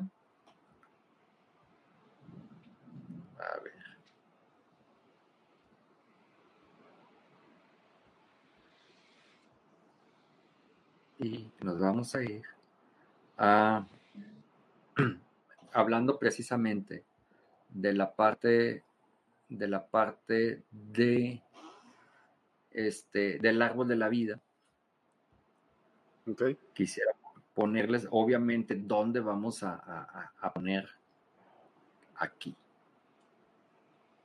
Lo podemos encontrar aquí porque también el, el número 4 habla acerca de, este, de los cuatro elementos químicos, el famoso chon, carbono, hidrógeno, oxígeno y nitrógeno, los cuatro elementos básicos, aire, fuego, tierra y agua, pero también de los cuatro niveles de creación, que son Asilut, Bria, Yetzira y Asia.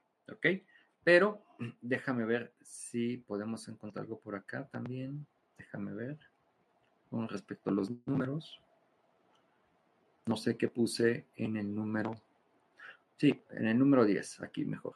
El 10, que son los 10 sefirot del árbol de la vida, o las 10 oraciones que también podemos encontrar en el Padre Nuestro, y los 10 mandamientos. Este, ¿qué quiere decir? El número 10, cuando te toca una numerología por ahí, es entonces la excelencia interna.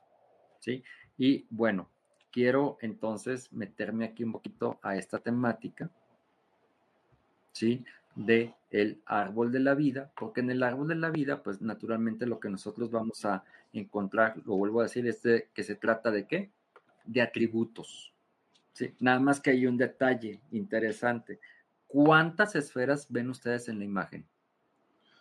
1, 2, 3, 4, 5, 6, 7, 8, 9, 10. ¿Seguros? 13, ¿no? No. Fíjense bien. 1, 2, 3, 4, 5, 6, 7, 8, 9, 10. 11. 11. 11 exactamente. Ok. Sí, cierto, 11. Ok. ¿Por qué 11? Porque siempre se nos habla de los 10 sefirot, pero aquí en ustedes en pantalla están viendo 11. ¿Por qué? Porque aquí esta imagen está incluyendo a una céfira que se le llama la céfira inmanifiesta o no manifestada, que es la de Da'at. ¿Sí? Y entonces aquí en Da'at, Da'at significa conocimiento. Y cuando nosotros colocamos el árbol de la vida en relación a nuestro cuerpo, podemos encontrar, por ejemplo, Keter en la coronilla de la cabeza. ¿Sí? De hecho, significa corona y es una referencia a la expansión de la conciencia. Jogma en la sien izquierda y Vina en la sien derecha. ¿sí? Jogma es sabiduría y Vina es discernimiento. Aquí Daat yo lo colocaría no debajo ni de Vina ni de Jogma, yo lo colocaría más bien en medio entre Vina y Jokma yo colocaría Da'at, que significa el conocimiento. Y obviamente cuando hablamos de expansión de conciencia, discernimiento y sabiduría y conocimiento, todo esto está dentro de la esfera de lo mental, ¿qué no? Sí, sí, todo es mental. Todo es mental. En esta triada inicial de Keter, Jokma, Vina y la no manifestada que es Da'at, es todo en el ámbito de lo mental. Mientras que, por ejemplo, Geset lo colocaríamos en el hombro izquierdo, Gibur en el hombro derecho y Tiferet lo colocaríamos a la altura del corazón en el centro. Esta es la céfira de, o es, estas tres, esta triada pertenece a la céfira de qué? De lo emocional. Por eso, por eso tiene que ver con la parte de el corazón. Yo te hago una pregunta. ¿Tú crees que tendríamos, lo que tendríamos que trascender es lo emocional, si todo es mental. Yo pienso que va o controlar al cuerpo espiritual, controlar. Yo pienso que todo va junto. Este, te voy a poner un ejemplo. Alguien me pudiera a mí decir, oye, ¿sabes qué, Rigo? A mí esto del árbol de la vida, eh, pues como que no me gusta y me vale madres, ¿no? Pero considero que este de Keter, de la expansión de la conciencia, me parece interesantísimo y es la única céfira que me interesa. Ok, va. Nada más que hay un detalle. ¿Cómo obtener expansión de conciencia sin sabiduría y sin discernimiento? Entonces, o van las tres juntas o no va ni una, corazón. Claro. Es, es, es, como, es como en la parte del budismo cuando se habla acerca de las actitudes de largo alcance. Por ejemplo, la compasión. ¿Cómo ser compasivo sin ser generoso? ¿Cómo ser generoso sin ser altruista? ¿Cómo ser altruista sin ser atento? ¿Cómo ser atento sin tener proceso de búsqueda? ¿Sí me estás entendiendo? Va todo junto. Entonces, es muy común que uno de los errores que se cometen es de que la gente se centre en el desarrollo de una de las céfiras o una de las esferas. Van todas juntas. Entonces, cuando tú me dices tratar de controlar yo más bien diría tratar de unificar cuerpo, la parte corporal que viene siendo esta, esta triada que está de Hot, Netzach y Yesod. Este Hot lo tendríamos y Netzach en las caderas. Que brinca por todos lados la manita. Sí, y Yesod, ¿sí? ¿En dónde crees que va? Pues en el área genital. Y Malkut, abajo, el reino, ¿no? Y es un aspecto muy importante. Y otro, y otro, aquí hay un aspecto también de, de lógica que no es lógica, pero explico. Por ejemplo, eh, cada, al menos como yo lo he aprendido, cada, eh, cada una de estas atributos divinos es un texto, un libro que tienes que estudiar, ¿no? Por decir algo. Entonces dice, ¿cómo voy a estudiar yo el árbol de la vida? Entonces uno diría, ¿yo en dónde me encuentro dentro de este árbol de la vida? ¿En dónde estoy? La mayor parte de los cabalistas te dirían que estamos en la última céfira hasta abajo, que se llama Malkut, que significa reino. Es decir, estamos en el reino material, en el reino físico. ¿Ok? Bueno. Y entonces uno diría, ah, pues voy a empezar a estudiar desde aquí, desde Malkut, desde el reino de lo físico. Y entonces un cabalista muy experto te diría, ¿y qué chingados quieres estudiar del reino físico? Ahí vives. Ahí tienes todas tus experiencias. Todos los días vives en él, ahí te mueves. Con es, en el mundo físico trabajas, en el mundo físico tienes tu familia, en el mundo físico tienes tus relaciones interpersonales, en el mundo físico experimentas tus emociones, tus sentimientos, en el mundo físico, aunque lo manifiestes en tu mente, en el mundo físico experimentas lo que tu mente te dice. Entonces, ¿por qué vas a empezar desde ahí? Otro pudiera decir, ok, es que tengo que empezar desde abajo para luego ir subiendo por la escalera, subiendo por cada una de las céfiras, ¿sí? De ahí me paso a Yeso, de Yeso me paso a Hot, de Hot me paso a Netza, como están viendo ahí con las líneas azules, de Netza me paso a Tiferet, de Tiferet me paso a Gibura, de Gibura a Geset, luego de Geset a Bina, hasta, llegar a Keter, ¿no? Esa sería la lógica. O quizás es al revés. Y si mejor empiezo estudiando Keter, luego me paso a Bina, luego me paso a Jokma, luego me paso a Geset, luego a Gibura y hasta abajo. ¿Qué te diría un experto cabalista? Tampoco. Ah, cabrón. Entonces, no es de abajo hacia arriba ni de arriba hacia abajo. Entonces empiezo por alguna céfira de las que están a los lados. Tampoco. Valga. ¿Por en medio? Exacto. Por, el, equilibrio. Por el equilibrio. Y entonces, ¿cuál es lo que te dicen los expertos cabalistas? Que es por donde tienes que empezar. Tendrías que empezar por Keter. Porque como ya estás aquí, en los mundos materiales, no hay mucho que explicarte de los mundos materiales. Ahí vivimos, ahí nos experimentamos, ahí tenemos nuestras relaciones, ahí tenemos todo. Este es el mundo físico, pero este es el mundo de la expansión de la conciencia. Por lo tanto, primero empieza por expandir tu conciencia. Ok, y de ahí me vengo así en zigzag. No. De ahí de chingadazo, en la misma columna de equilibrio, te vas de Keter a Malkut. Oye, pero ¿por qué ese cambio tan drástico de arriba hasta abajo? ¿Por qué? Porque ya estás aquí. Expande tu conciencia para que estando aquí puedas empezar a manifestar una mente expandida y, y, alterar tu realidad. Cierto. Porque ni modo que vayas a alterar la realidad estudiando lo que todos los días experimentas. ¿no? Claro. La realidad se va a alterar cuando tengas una mente y una conciencia expandida.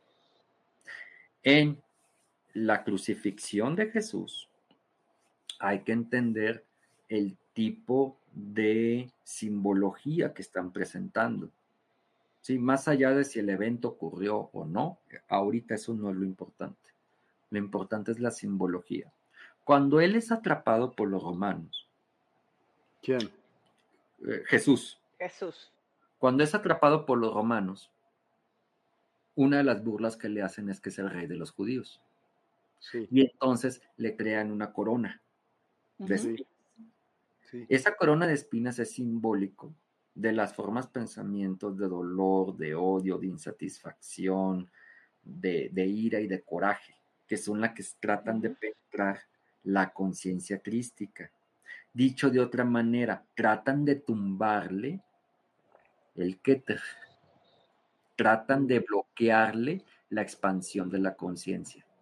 Eso es lo que simboliza Jesús. Jesús somos nosotros en conciencia.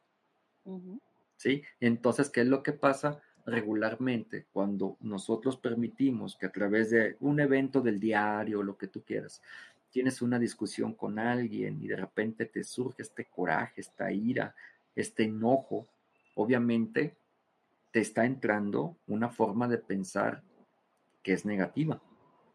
Y esa forma de pensar negativa bloquea tu expansión de conciencia. De hecho, sucede de manera muy común, ¿no? Cuando estamos muy enojados, no vemos, o sea, no analizamos.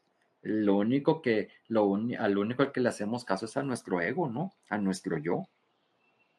Pero ¿por qué está tan mal? Tú al principio dijiste algo. A ver. Cuando se mueve una, se mueve la otra. Positivo y negativo. ¿Por qué no también? También, estoy diciendo también. Podrías aprender de ello. O sea, por ejemplo, hay cabalistas que estudian eh, el clifot. Ajá. ¿Cómo ayuda ese clifot a evolucionar su ser? Bueno, pienso yo que es muy, es, tiene una lógica ese punto. Y es algo que de repente yo lo he, lo, he escuchado en, en, algunos alumnos míos, de que están muy enfocados en, en, no todos, pero me ha pasado, de estar muy enfocados, por ejemplo, en que quieren estudiar y entender la luz. Y está bien, pero si no conoces la oscuridad, no vas a saber cómo piensa. Por supuesto. Absolutamente. Y entonces, ¿qué es lo que pasa? Tienes un punto débil, puesto que no sabes cuáles son las herramientas de la oscuridad, ni cómo funciona, ni cuáles son sus estrategias, ni cuáles son sus técnicas, ni cuáles son sus sistemas, ni cómo te atrapan, ni cómo te engañan. Entonces, por eso es importante estudiar. No quiere decir que te vayas al lado oscuro caigas en él, que puede pasar, sino que mínimamente sepas, mínimamente sepas. Y yo creo que yo, todos hemos experimentado, ¿sí? El estar en, el lado oscuro, no desde la perspectiva de, me enojé o tengo, o soy egocéntrico o autocentrado o egomaniático, no, sino a través de los diferentes sistemas que la oscuridad también ha creado, ¿no? Sistemas políticos terribles, hay sistemas sociales terribles, hay sistemas económicos brutales.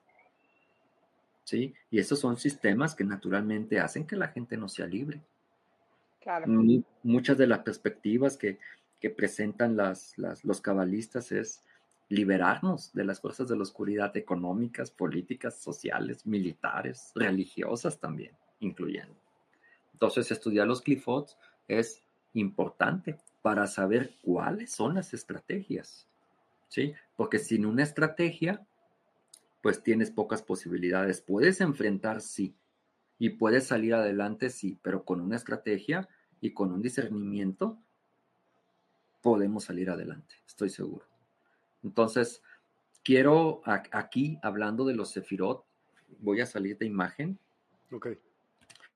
Para presentarles otra que considero también muy importante. Hay, hay también. Me encantaría hacerte una pregunta mientras estás buscando tu otro, porque y quiero que lo que todos opinen, porque esto últimamente, bueno, últimamente, vale gorro. Pienso que la energía vital, toda la energía vital, viene de donde dijiste, del, del centro eh, reproductivo, ¿ok?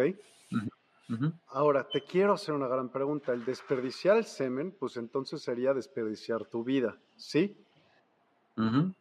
Ok. ¿Será? No sé, espérame. Ahora más aún, si por ejemplo estás, ¿cómo se llama? vasectomía, ¿sí? Que te, amarran eh, los conductos. Ajá. Entonces en realidad no está saliendo semen. Bueno, no con, no con espermatozoides. ¿Sí? Entonces no estarías desperdiciando la vida. Y la mujer, ¿cómo desperdicia? Si de todos lo desperdicia cada mes, porque quiera o no va, a bajar cada mes. Sí. Esa es mi pregunta, porque, bueno, me gustaría saber su punto de vista. Bueno, ok. La perspectiva que yo conozco respecto, respecto a ello es de que debemos de tomar en cuenta en primer lugar el contexto histórico en el que esto se da. Sí, o sea, ya es completamente distinto. Obsoleto. Sí, definitivamente. Entonces, la parte, la parte de la, de la energía, fíjate bien lo que mencionaste, ¿no? Oye, es que si si, este, si estoy desperdiciando el semen y, todo esto. Bueno, hay estudios, y ojo con esto, ¿eh? especialmente para los hombres. Hay estudios que indican de cuántas veces debe un hombre de eyacular mensualmente para evitar un cáncer de próstata. ¿Para cuántas veces te gusta? Instruyeme.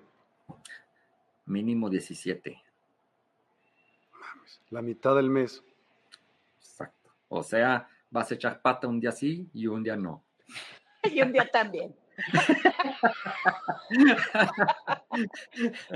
Entonces, esto, eh, hay estudios, hay investigaciones, investigaciones serias. ¿Sabes qué? ¿Qué es lo que pasa cuando este, no hay actividad sexual por cuestión religiosa, porque el individuo está soltero o lo que tú quieras, este, hay más riesgo de que pasados más o menos los cincuenta y tantos o cincuenta y tres años aproximadamente, pues empieza a desarrollar eh, la cuestión de, de la próstata. Todos los hombres, absolutamente todos los hombres, bueno, no todos, pero de dos, uno, vamos a tener problemas de próstata. Ah, sí, el 50% de la población. El 50% de la población. Esa es la estadística y es muy alta.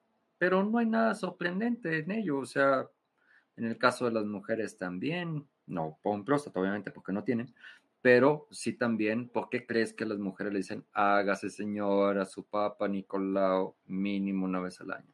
¿Por qué crees que lo dice? Y a nosotros nos dicen lo mismo, pero somos, no sé con qué mentalidad mexicana machista tenemos, de que, señor, vaya con el, con el urólogo una vez al año, una vez al año, hágase su, este, su examen, su examen prostático, que ya ni siquiera es contacto, es con sangre. Ya, o sea, eso del tacto ya quedó. No, y con, con ¿Cómo se llama lo, como las Ultrasonido. Sí. Sí, sí. Entonces te lo dicen. ¿Y por qué? Y todos los urólogos dicen que la actividad sexual eh, en los hombres disminuye enormemente este, los riesgos de prostatitis y en su caso también de cáncer, de próstata. Pero yo creo que no solo eso. A ver. O sea, eh, yo creo que también eh, estamos hablando de una armonía de un complemento eh, como seres humanos, si no tienes una eyaculación como es una forma natural de tu ser de explotar en un momento de manipulación sexual, pues te generaría frustración, te generaría mal humor, te generaría otro tipo de condiciones. O sea, yo creo que eh, el ser humano naturalmente tiene que llevar la, guía y la, condición para la que fuimos creados y para la que somos hechos, ¿no? si a ti te hacen un, un, un tru, para que no tengas bebés, no creo que sea realmente eh, algo que te afecte energéticamente, porque finalmente tienes un encuentro emocional con tu pareja o tú mismo, si tú eh, surtes solo, pero tienes un encuentro emocional que expande a muchas partes de tu cuerpo, eh, el amor, la compenetración, todo este rollo, y finalmente tienes una eyaculación porque es necesaria, tienes que desahogarlo de alguna forma. Las mujeres mes con mes tenemos un desahogo eh, hormonal, pero porque estamos hechas para procrear. No podrías tener eso adentro para cuando tuvieras la posibilidad de procrear, ¿no? Estaría o demasiado fermentado o X o tendría algún eh, gen ahí medio extraño por algunas infecciones que hayas tenido o medicamentos o algo. Pero finalmente, incluso en el baño, aunque no tuvieras relaciones sexuales en el baño, hay cierto tipo de escape eh, de semen, ¿no? Porque es natural, es normal. O sea, es una bolsita y se llena. Es como si dijeras, no voy a orinar. O sea, pues no, ¿cómo? ¿No? Y luego también, esencialmente, el propio cuerpo, al, al, al sentir que la bolsa escrotal ya está completamente llena de semen, no puede retener más, es muy inteligente el cuerpo, lo elimina durante el sueño. durante el sueño, ¿no? Tienes un sueño erótico, lo que sea, y pues expulsas. ¿Por qué? Porque el cuerpo ya no da para más. Entonces, ¿qué es lo que pasa? Tiene que expulsar. Pero más o menos lo que yo he investigado son 17 como mínimo. Entonces, eh, de hecho, hay unas investigaciones que indican también esa parte. Bueno, eh, puede entonces ayudar el proceso de la masturbación en el sentido, en el sentido de, ayudar para la cuestión de, la prostatitis y, la, y evitar el cáncer de próstata? Sí. Claro. Definitivamente sí. Ahora bien, desde el punto de vista también de investigaciones energéticas, porque hay, hay, hay algo muy, hay un mito, ¿no? Con esto que decía, por ejemplo, los que vamos al gimnasio, ¿no? En el caso de los hombres. No, pues es que, ¿sabes qué? Este, no sé, eché pata en la mañana y este, y a las, y a las, a las 11 voy al gym y no rendí, pues porque, pues, estuve este, con la mujer, ¿no? Falso, también, falso. El, el, proceso de, de eyacular influye sobre tu fuerza y tu condición física a la hora del ejercicio no. No. Sin embargo, sin embargo, naturalmente en el, en el acto sexual, definitivamente muchos, muchos sexólogos lo dicen. ¿Cuál es el mejor ejercicio de acondicionamiento? El acto, el acto sexual. Quemas calorías, este, 10, 15 minutos que estés ahí este, en tu relación lleva un aspecto de condicionamiento físico. El corazón, todo, todo, todo. El calor que generas, que, más calorías. Es un excelente ejercicio. Por supuesto, pero además es la energía máxima, ¿no? Es la expresión de energía máxima creativa. Entonces, creadora, no creativa, perdón, creadora. Entonces, eso quiere decir que nos llena en todos los sentidos, ¿no? Te deja mucho más lúcido, más emocional, más estable, más equilibrado, sonríes. Eh, no es una broma, es realidad. No, es broma, es claro. Ahora, la eyaculación. ¿Qué tiene? Eh, ¿Qué beneficios te podría dar? Inyacular. Ah, bueno, pero ya estamos hablando de otro aspecto. Va, ¿Sí? lo voy a poner así. Imaginemos que nuestro cuerpo tiene sea una especie como de barril, vamos a decir algo, ¿no? Un tonel. Sí. Y que este tonel tiene, y lo van a entender muy bien, que este tonel tiene siete llaves. Siete chakras. Ahora imagínate que tú vas a abrir las siete llaves al mismo tiempo. ¿Por cuál de las llaves sale el agua con más presión? Las vas a pues abrir al mismo tiempo, pues por fuerza de gravedad, la, la, primera. Exacto, Lupita. Exactamente. Por la de abajo. Entonces, esto, esto, esto qué quiere decir? Esto qué quiere decir? Cuando tú no desfogas el proceso de la energía sexual, ¿sí? ¿Qué es lo que pasa con esa agua? ¿Qué es lo que pasa con, con, los, con las demás llaves? ¿Qué es lo que pasa con los demás chakras? Se empiezan a, empiezan a contaminarse de la energía que tiene el primero. Y entonces sigues teniendo pensamientos, sí, pero todo lo relacionas con la sexualidad. Sigues teniendo ideas, sí, pero lo relacionas con la sexualidad. Sigues teniendo creatividad e imaginación, sí, pero lo relacionas con la sexualidad. ¿Por qué? Porque el otro no está desfogado. Pero además sería una sexualidad frustrada. Obvio. ¿No? O sea, no podrías pensar que es tu plena satisfacción. Así o sea, ya desde el momento que lo estás controlando, ya no es una plena satisfacción ni dejarte llevar por la emoción y, la energía del contacto. Ok, ahora bien. Mm, aquí el término que estaba, que está utilizando Miguel de inyacula es hacia adentro. Y ahí ya estamos hablando de técnicas un poco más complejas, ¿sí? Eh, donde estamos hablando quizás de un, de un proceso de sexo tántrico, ¿sí? Donde ya hay técnicas de respiración. ¿Para qué? Para sentir el éxtasis sin la expulsión del líquido final ni del líquido prostático. Sientes la misma energía, sientes la misma satisfacción, pero no hay el aspecto de la descarga. Y eso es maravilloso, los que lo hemos llegado a experimentar.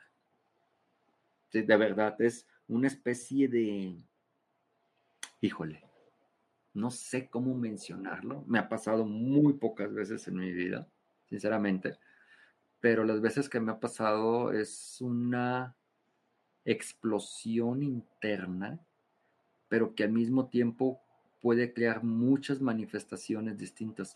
Recuerdo que en una de estas ocasiones, eh, recuerdo que de hecho fue tal el nivel de eyaculación y la experiencia que incluso me pasó este, llevando a cabo una técnica que ni sabía yo si la estaba haciendo bien, él supone que la hice bien. Pero en el momento en que sucede esto, mi cuerpo epicinético, mi cuerpo astral se separa estando consciente. Wow. Sí, entonces yo me puedo observar a mí mismo con mi pareja en ese momento, sí, este, visto desde arriba y además sucede algo bastante curioso. Mi estado consciente no está en el cuerpo físico, mi estado consciente está en el cuerpo astral. Para cuando se vuelve a unificar el cuerpo astral con mi cuerpo físico, mi pareja me está diciendo, ¿qué te pasa? Entonces le digo, es que, es que le digo, no sé, pues explícame, es que apenas estoy agarrando la onda de lo que está pasando. Y me dice ella, llevas más de dos minutos con una carcajada y una felicidad. Es que, es que yo no recuerdo estarme riendo. ¿Por qué? Porque mi conciencia estaba en el astral. Pero, pero el cuerpo físico era el que estaba en un estado eufórico. ¡Qué padre! Sí, entonces los procesos de la eyaculación son muy interesantes. En mis 56 años de vida que tengo, lo he experimentado como unas 10 veces a lo sumo. A lo sumo. Entonces, pero han sido experiencias muy interesantes. No todas han sido idénticas a esa. Esa, esa, esa fue la primera que tuve, sí, hace bastantes años. Pero otras han sido también muy interesantes, mucho, muy interesantes. De hecho, una de ellas me pasó de una manera muy chistosa. Estaba yo practicando eh, una técnica de retrocognición. De retrocognición significa que estaba yo llevando a cabo una técnica para meterme en mi línea de flujo de tiempo hacia atrás para ir viendo diferentes eventos. Entonces, eh, le decía yo al maestro, le preguntaba que si era necesario ver eh, los eventos dolorosos de mi vida en la técnica de retrocognición. Me dice, puedes hacer eso, dice, pero también hay técnicas simple y sencillamente para desbloquear los canales energéticos que pasan a través del cerebro me dice, y esto lo haces a través de que todos los días la técnica de retrocognición, es, que es bastante sencilla, es hacer la meditación, tranquilizar la mente y empezar de manera cronológica a ver tu día, desde el momento en que te levantaste hasta el momento en que empezaste la meditación o de manera cronológica reversiva, es decir, desde el momento en que empezaste la meditación hasta el momento en que te levantaste en la mañana. Claro. Y, y lo estuve haciendo así durante un mes aproximadamente. Y este, pues yo no notaba nada extraordinario, no veía yo que, uy, qué bárbaro, qué gran experiencia. Le comenté al maestro, le digo, maestro, pues, no, no le dice, tú tranquilo, me dice. Lo interesante con esto, me dice, es que nunca sabes cuándo ni cómo te va a saltar. Ok. así está yo. En una de esas, me dice, me dice mi esposa, oye, este, fíjate que, porque nos tomamos unas vacaciones y, y, nos vamos a París, ¿no? Ah, pues vamos a París. Y ahí anduvimos, que visitando aquí, visitando allá, por aquí, por allá, ta, ta, ta, ta, ta, ta. Llegamos al hotel. Y me dice mi esposa, me dice, oye, ¿sabes qué? Dice como que tengo una hambrita, pero, pero ya me da hueva salir del hotel. Este, ¿por qué no te vas por ahí? Dice, por donde pasamos había un supercito y, y vi que, que vendían algunos paninis y enseguida estaba una vinatería. Dice, cómprate unos paninis, me dice, y te traigo unas botellitas de vino. Ah, pues, súper, va. Y ahí voy yo bien contento. Por cierto, estuvo muy chistoso el asunto, porque sí, sí, ahorita llego y pido los paninis y la chingada y las botellas de vino, uno de, uno, uno de vino blanco, otro de vino tinto. Cuando, oh sorpresa, me acuerdo que yo de francés no hablo ni madres, o por lo menos. Ah, bueno. yo dije, ah, bueno. ¿cómo voy a pedir esta madre? Bueno, total que llego. Sí, entonces ya llego con el amigo y, y, pues no me queda de otra y le hablo en inglés. Y el cuate se me queda viendo, ¿no? Y me dice, ¿eres americano? Yo le dije yo, no, soy mexicano. Me dice, ah, y él en perfecto español, ¿no? Dice, hombre, dice, háblame en español, por favor, discúlpame. Dice, no quería yo ser grosero, pero eh, aquí a los gringos no los vemos muy ya bien. Sé. Entonces, ya sabía, ¿no? Pero no me quedaba de otra, ¿no? Entonces ya le pide panini, tas, tas, y compré las botellas de vino. Regreso al cuarto del hotel. Y pues empezamos a, a, a botanear con los panini, los baguettes, las carnes frías. ¿no? Cada quien se ha hecho una botella de vino ¿sí? Y luego, pues, al chaca chaca, ¿no? Lo que tiene que pasar como pareja. Y aquí viene lo interesante. Ya, se acabó todo. Recuerdo que me levanto al baño. Cuando regreso del baño, me siento en la cama, me voy acostando. Apenas va mi cabeza tocando la almohada. Cuando en el proceso sentí una especie otra vez de conexión como si fuese sexual, como si de nueva cuenta estuviese yo teniendo relaciones con ella, pero ya no, ya no estaba teniendo relaciones sexuales. O sea, yo ya me iba, ya nos estábamos durmiendo. Y en ese momento sentí de nueva cuenta, pero al mismo tiempo me pasó lo que me dijo el maestro. Se empezaron a desbloquear los canales energéticos que ah, pasan a través del cerebro, ¿sí? Y empieza una cascada de recuerdos de mi infancia de los cuales ni me acordaba. Ni me acordaba. Una serie de situaciones que dices, caray, yo más o menos calculo que fueron, al menos los que en esos momentos me acordé que marcaron mucho el recuerdo, han de haber sido unos siete, ocho recuerdos. Wow. muy claros, muy vividos, casi, casi estaba yo en el evento, viéndolo de nueva cuenta, viéndome a mí mismo, este, de niño, con todas las experiencias. Ninguna fue una experiencia dolorosa, simple y sencillamente circunstancias de cómo era yo de niño, algunas experiencias, cosas de las que no me acordaba. Y esos ocho o nueve recuerdos, a lo sumo, pasaron en uno o dos segundos. Pero en uno o dos segundos se me revelaron muchísimas cosas. Pero todo empezó con una conexión de nueva cuenta, como si fuese que estuviese yo teniendo de nueva cuenta una relación y de nueva cuenta la sensación era hacia adentro. Inyaculación, como dice, como dice Miguel, de las que yo recuerdo, y, y otras más, ¿no? Pero estas dos han sido muy interesantes. ¡Qué padre! Sí, entonces también en el proceso de la inyaculación hay técnicas sobre esto, especialmente dentro del sexo, del sexo tántrico, que cuando hablamos de Tantra, recuerden ustedes que no debemos de confundir. El Tantra que regularmente se enseña en México, eh, cuando se habla de, cursos o talleres o seminarios eh, que son para parejas y que vayas con tu pareja, sea hombre, mujer, mm, lo que sea, este, todo ese tipo de técnicas son de la India y es el Tantra hindú. El Tantra budista no es así. El Tantra budista. Ok. Sí, hay que, hay que, hay que diferenciarlo, ¿sí? Porque es, es, es importante este, saber cuál es uno y cuál es el otro. El Tantra budista tiene este aspecto sexual, pero no se enfoca mucho en ello. Es apenas la punta del iceberg de las diferentes circunstancias y situaciones del Tantra budista. Es algo completamente distinto. Parte del Kundalini.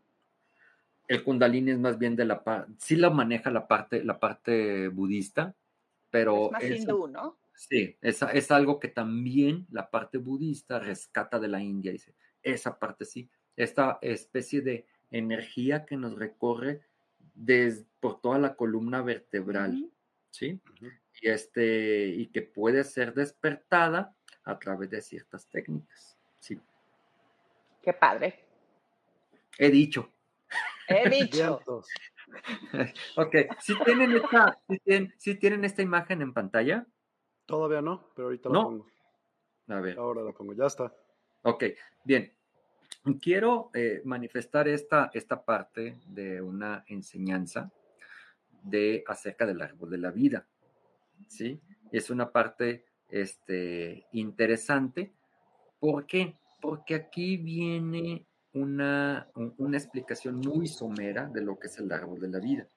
Sí, dice, en el principio del universo físico, la miriada de miriadas de galaxias Hekalot, las formas pensamiento divinas procedentes de la luz ilimitada, que en hebreo se dice Ein Sof se manifestaron, aparecieron, tomaron forma y se proyectaron del Altísimo, la mente infinita, la imagen palabra viviente, a través del cual se pudieron manifestar en una manera infinita los aspectos místicos internos y externos del divino.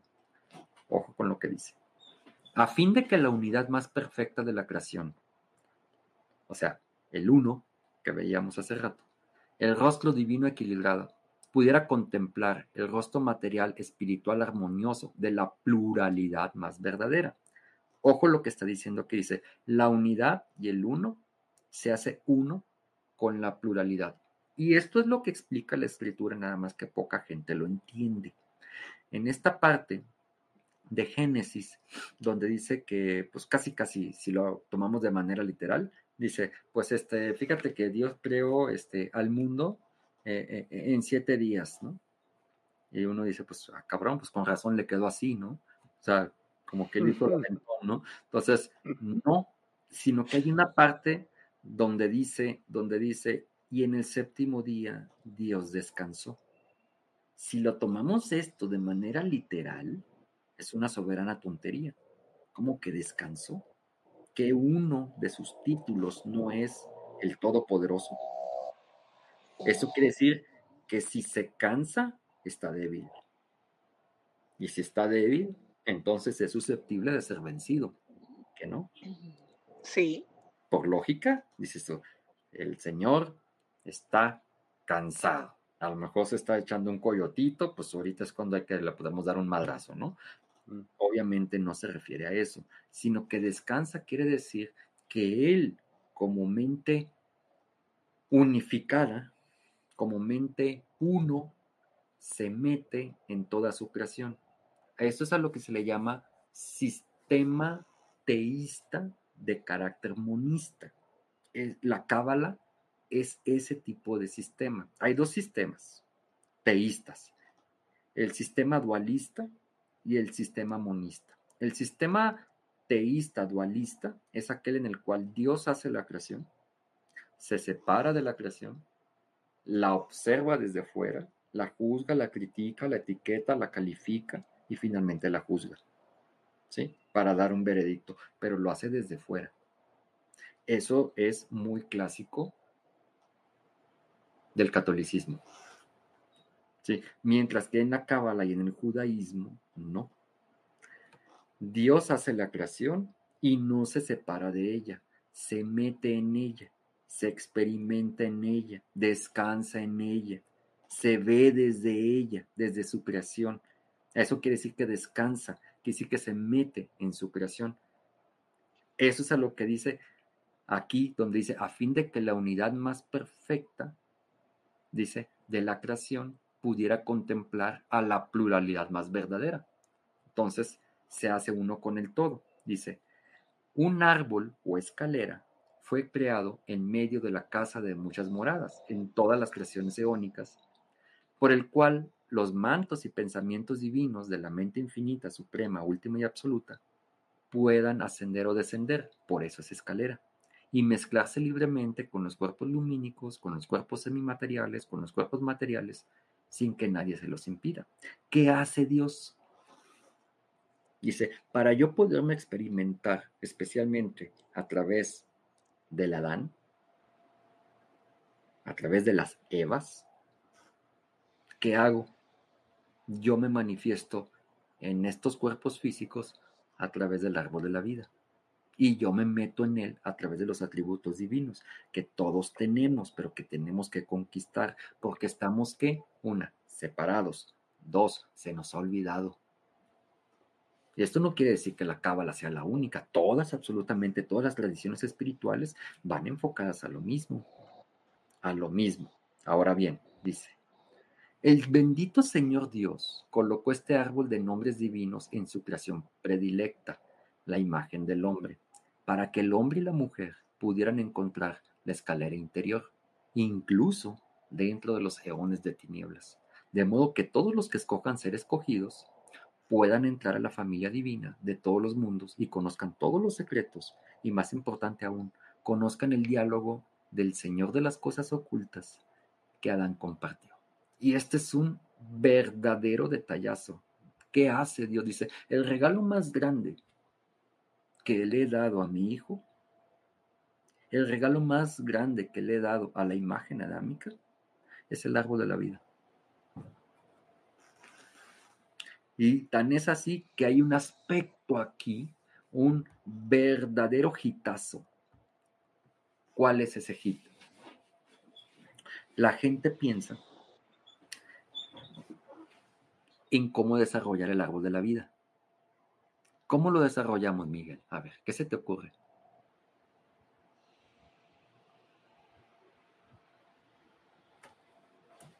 Lupita. Vas, Miguel, primero. Eh, no tiene sonido, ¿eh? Perdón, con virtudes. Con virtudes. Bien, es un buen punto. Cada sefirot debe de contener ciertas virtudes. Entonces, practicando esas virtudes, Bien, desarrollamos el árbol de la vida. Bien, es un buen punto. Lupita, ¿qué dices? Yo creo que en la unificación del ser humano expandiendo nuestra conciencia. Bien, es un buen punto. Fíjense, me voy a regresar una diapositiva. Dice, el bendito Señor Dios colocó este árbol de nombres.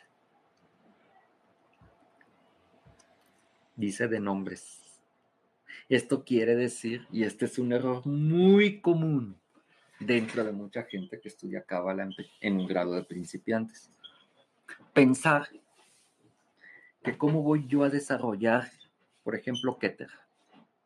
Voy aquí, yo quiero desarrollar la expansión de la conciencia. Sé que Keter significa corona y sé que es la expansión de la conciencia, pero ¿cómo la voy a desarrollar?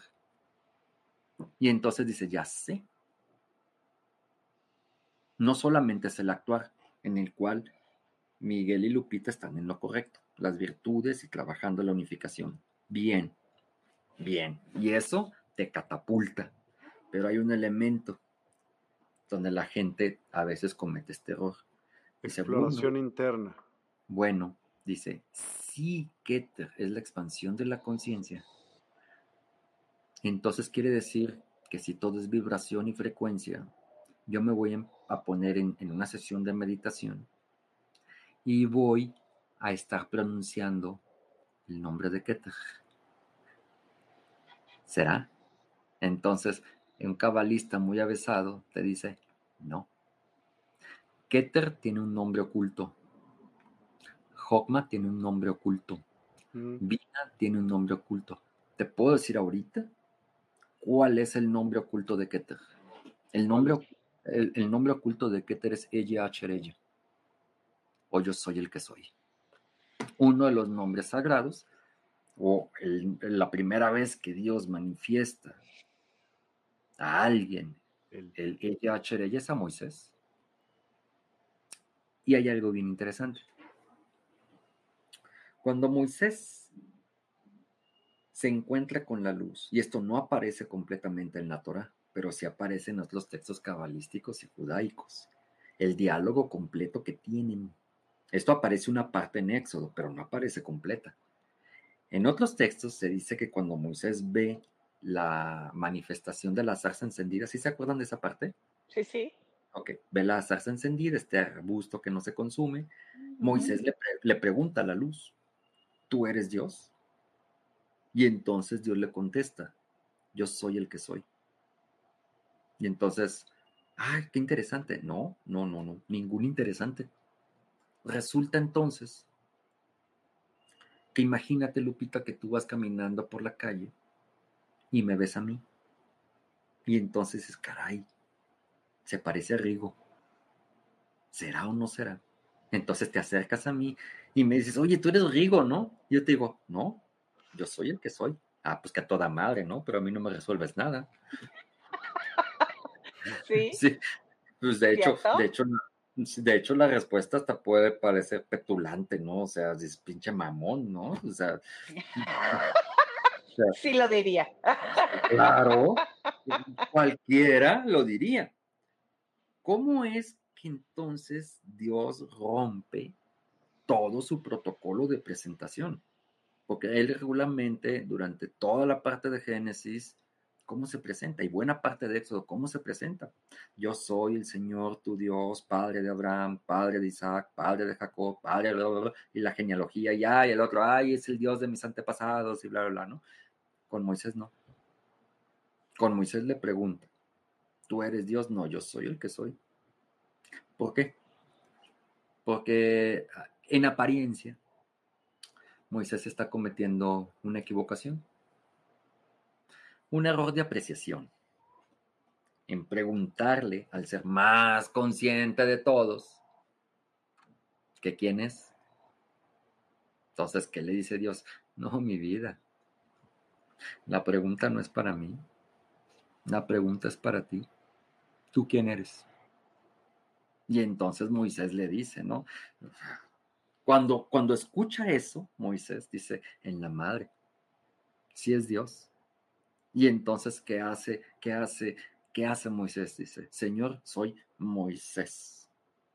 Y Dios le dice, no es cierto. Y entonces Moisés así, no, ah, cabrón, no soy Moisés. Ay, qué es pendejos.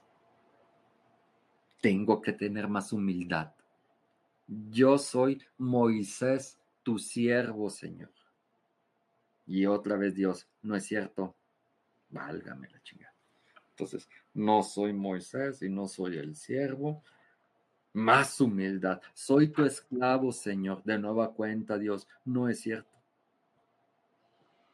Y entonces, obviamente, ¿qué hace Dios? Le rompe el esquema completamente a Moisés.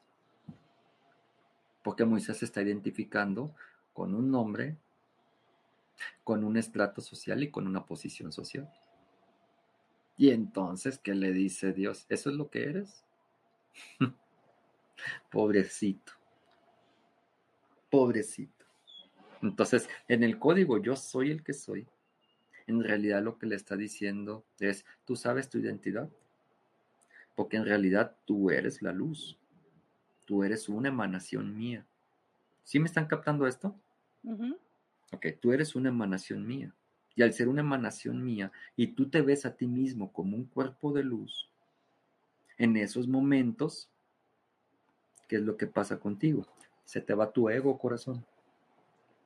Porque tu cuerpo de luz, ¿qué edad tiene? No tiene edad. ¿Qué posición social tiene? No tiene posición social. Tu cuerpo de luz, ¿qué estrato social tiene? No tiene. ¿Qué profesión tiene? Ninguna. No tiene nombre tampoco. no tiene nada. En esos momentos estás completamente libre de tus atavíos del cuerpo físico.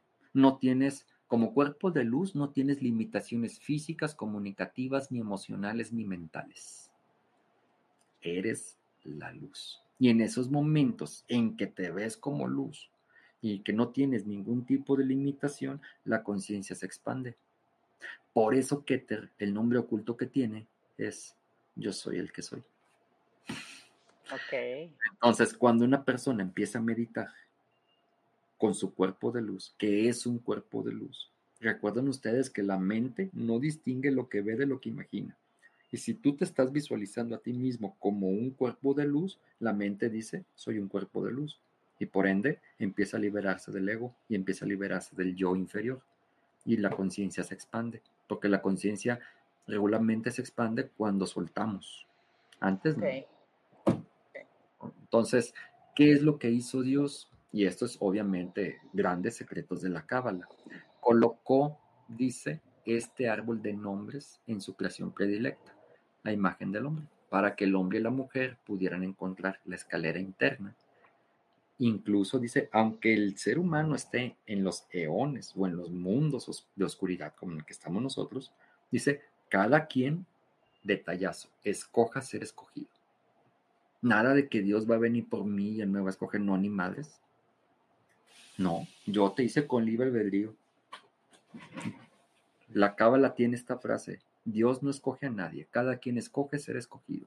Cada quien es el que decide si entra en la luz o no.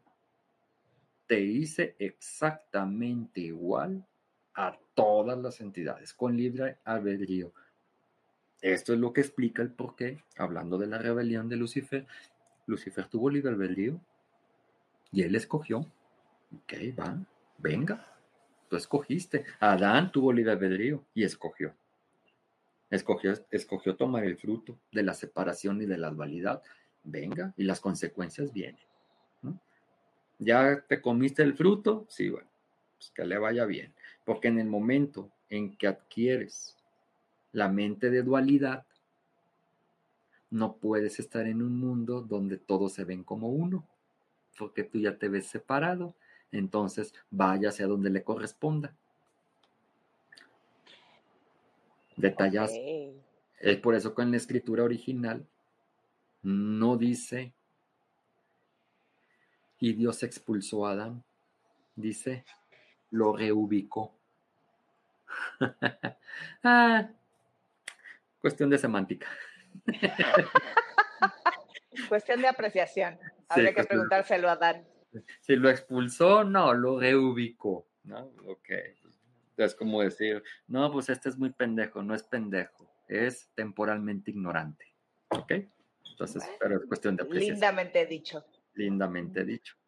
¿Sabes qué me encantaría hacer algún día? El próximo programa, tal vez. Hey.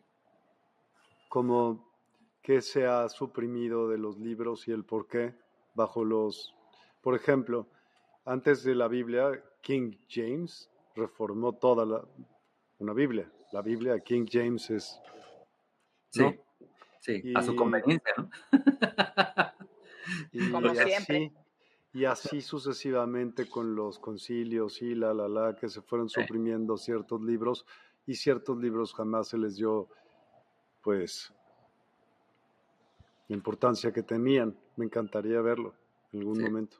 Por ejemplo, hablan, hablando de, la Biblia del, del, King James, del rey James de Inglaterra, ¿sí sabes cuál fue la parte que suprimió? La más importante. No. Donde habla acerca de que lo que une Dios, el hombre no lo puede separar. Y esto lo hizo para suprimirlo, para que él pudiera divorciarse de Ana Bolena. ¡Órale! Mira, libre albedrío. Estilo de chiquillo. No, no, bueno, es una manifestación del libre albedrío. Sí, sí, entonces esto fue una de las partes importantísimas, ¿no? Dice, no, no, no, esto, sí, ¿cómo me voy a divorciar? Si la iglesia no lo permite, porque viene en la Biblia, ah, pues yo hago la mía y quito esa parte. Mira. Entonces, ojo con el árbol de la vida, porque no se trata, pues, de un, de un, este, de un, de estar pronunciando necesariamente esta parte, que tiene su vibración cuando uno pronuncia el árbol de la vida en su totalidad, pero es más bien encontrar los nombres ocultos. Jokma tiene el nombre oculto de Ya, que son las primeras dos letras del nombre de Yod la, la Yod y la G, dice Ya. Y Bina tiene llave. Entonces, obviamente Gibura tiene eh, otro, Gese tiene otro, Tiferet tiene otro, y viene una explicación de por qué se trata de nombres y el uso de estos nombres son lo que va a hacer a través del trabajo de la meditación o meditaciones muy, muy, este, muy especiales, van a hacer que, este, que el ser humano empiece a desarrollar estos atributos divinos.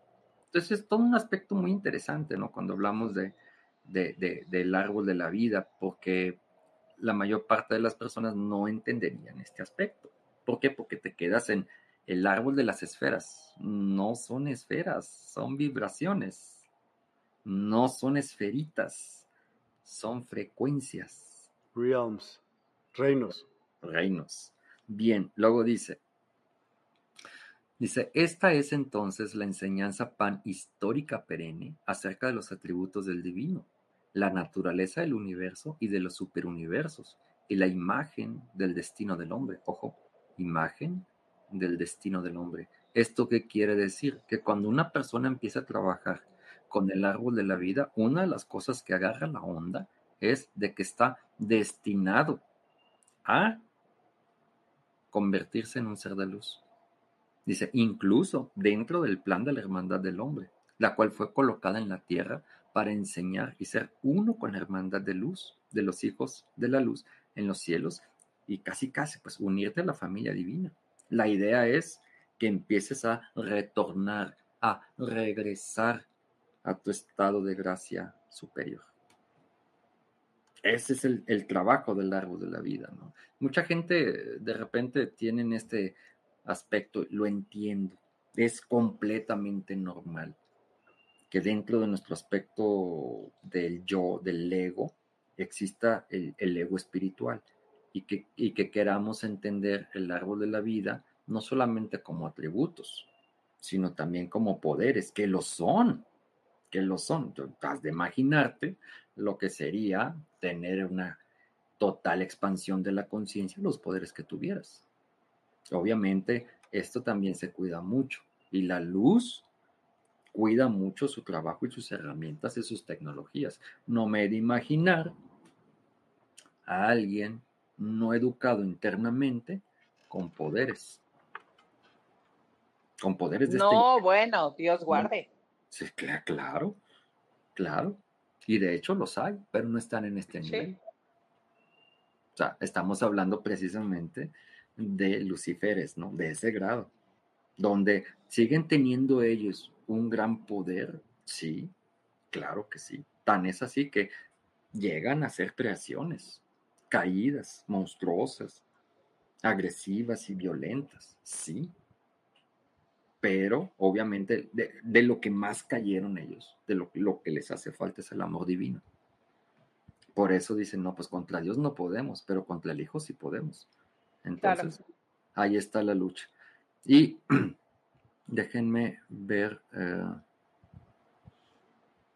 esta parte es muy interesante. Dice, de este modo, tomando nuestra área inmediata del universo, la Vía Láctea, ha progresado lo suficiente para refinarse a una formación espiritual distinta, con una estructura compuesta de estrellas de base atómica, las cuales a su vez han desarrollado planetas de base molecular y en la superficie de unos ahí existe vida orgánica de base celular que puede ser transferida rápidamente a través de formas pensamiento empleadas en las, en las ciencias espaciales a otros sistemas vitales o planetas en los cielos, cuando el hombre participa, ojo, cuando el hombre participa en la soberanía de los cielos o en el poder de la cooperación. Esta orden de la cadena evolutiva bien podría ser común a otras galaxias y sistemas solares e incluir minerales, plantas, animales y humanoides que no serían totalmente desconocidos para el género humano. Esta noción está basada, ojo con esto, esta noción está basada sobre el principio de que todos los organismos están basados generalmente en el mismo modelo sefirótico, el cual genera criaturas que poseen voluntad, intelecto, emoción y capacidades de acción, tanto en la naturaleza como en la supernaturaleza. Explico. Dice, imagina por un momento tu cuerpo, tal y como lo conoces, dice, y tú puedes colocar el árbol de la vida, lo puedes imaginar sobre tu cuerpo. ¿Sí? Y al imaginarlo sobre esto, dice, pues vas entendiendo dónde se encuentra cada parte de lo que funciona en ti. Pero hay un secreto sobre esto. Dice, imagina tu cuerpo y sobre él coloca el árbol de la vida. Donde encuentres en ese cuerpo puede ser en ti, puede ser en otra persona, puede ser en tu mascota, puede ser en, una cucaracha, en una rata, en lo que tú quieras. Donde tú ubiques la céfira de Tiferet, dice, ahí está la esencia de ese ser. Ahí. En nosotros, Tiferet se ubica a la altura del corazón. Y el corazón es el centro neurálgico emocional, ¿no? Es por eso dice, y Tiferet significa belleza. Y no se refiere obviamente a la belleza interna, ¿verdad? Perdón, a la belleza externa. Se refiere a la belleza interna. ¿Qué tanto te adornas a ti mismo? ¿Qué tanto te adornas, como dice Miguel, qué tanto te adornas de virtudes? ¿Qué tanto te adornas de trabajo interno? ¿Qué tanto te adornas de meditación? ¿Qué tanto te adornas del trabajo con mantras, con, con lectura positiva? Eso es lo que te adorna. Dice, y eso va no solamente a tu mente, va también a tu corazón. Y si va a tu mente y va a tu corazón, va a tu actuar social. Así es, es un aspecto muy importante. Entonces, si estás viendo que la pobre muchacha se alimenta de estar viendo TV Notas, TV Novelas, Así Soy y qué, y La Rosa de Guadalupe, ¿qué actuar social le puedes exigir? No El va mismo. exactamente, igual. No va a dar para más. ¿Estamos entendiendo? Entonces, este, este, aspecto es muy importante. Obviamente, cambio el aspecto con qué? Cambia el aspecto directamente cuando hay alguien que ve History Channel o Discovery Channel o, nadie o, o, programas de otra índole, ¿sabes? Entonces, ¿qué actuar social va a tener la persona? No es garantía, pero por lo menos es alguien más informado. Ya es ganancia. Con un poco más de conciencia, sí. Exactamente, ya es ganancia. Entonces, lo que dice el texto aquí es que regularmente cuando tú observas el modelo cefirótico en una criatura, por ejemplo, en un gato, pones el gato así, cuando se acuestan patitas para arriba, ¿sí? Entonces ubica el árbol de la vida en él, dice, donde veas que está Tiferet, es la esencia de ese animal. Y obviamente dice, todo modelo cefirótico puesto en una criatura genera ciertos tipos de entidades. ¿Qué tipo de entidades? Dice aquí. Está basado, dice, generalmente en el mismo modelo sefirótico, que genera criaturas que poseen voluntad, nosotros, intelecto, nosotros, emoción, nosotros, y capacidades de acción, tanto en la naturaleza, nosotros, como en la supernaturaleza, nosotros. ¿Cuál es la supernaturaleza? La capacidad de que por conciencia te puedas mover en otros espacios dimensionales. Nosotros tenemos esa capacidad. Claro. Entonces, es muy interesante la manera, la manera en cómo también nosotros podemos observar a los animales como también entidades sefiróticas. Desde la perspectiva de la, de, de la cábala, ¿sí? los animales son nuestros hermanos menores. Así es. Entonces, dice, se les debe respeto. Bueno, quería yo este, hacer esta, esta presentación. Nada más. ¿Ok? Me encantó. ¿Y cómo, cómo podrías, hacer cuenta, cómo podrías utilizar la meditación y la visualización creativa en la práctica de trabajar con los Sefirot y con los Clifot?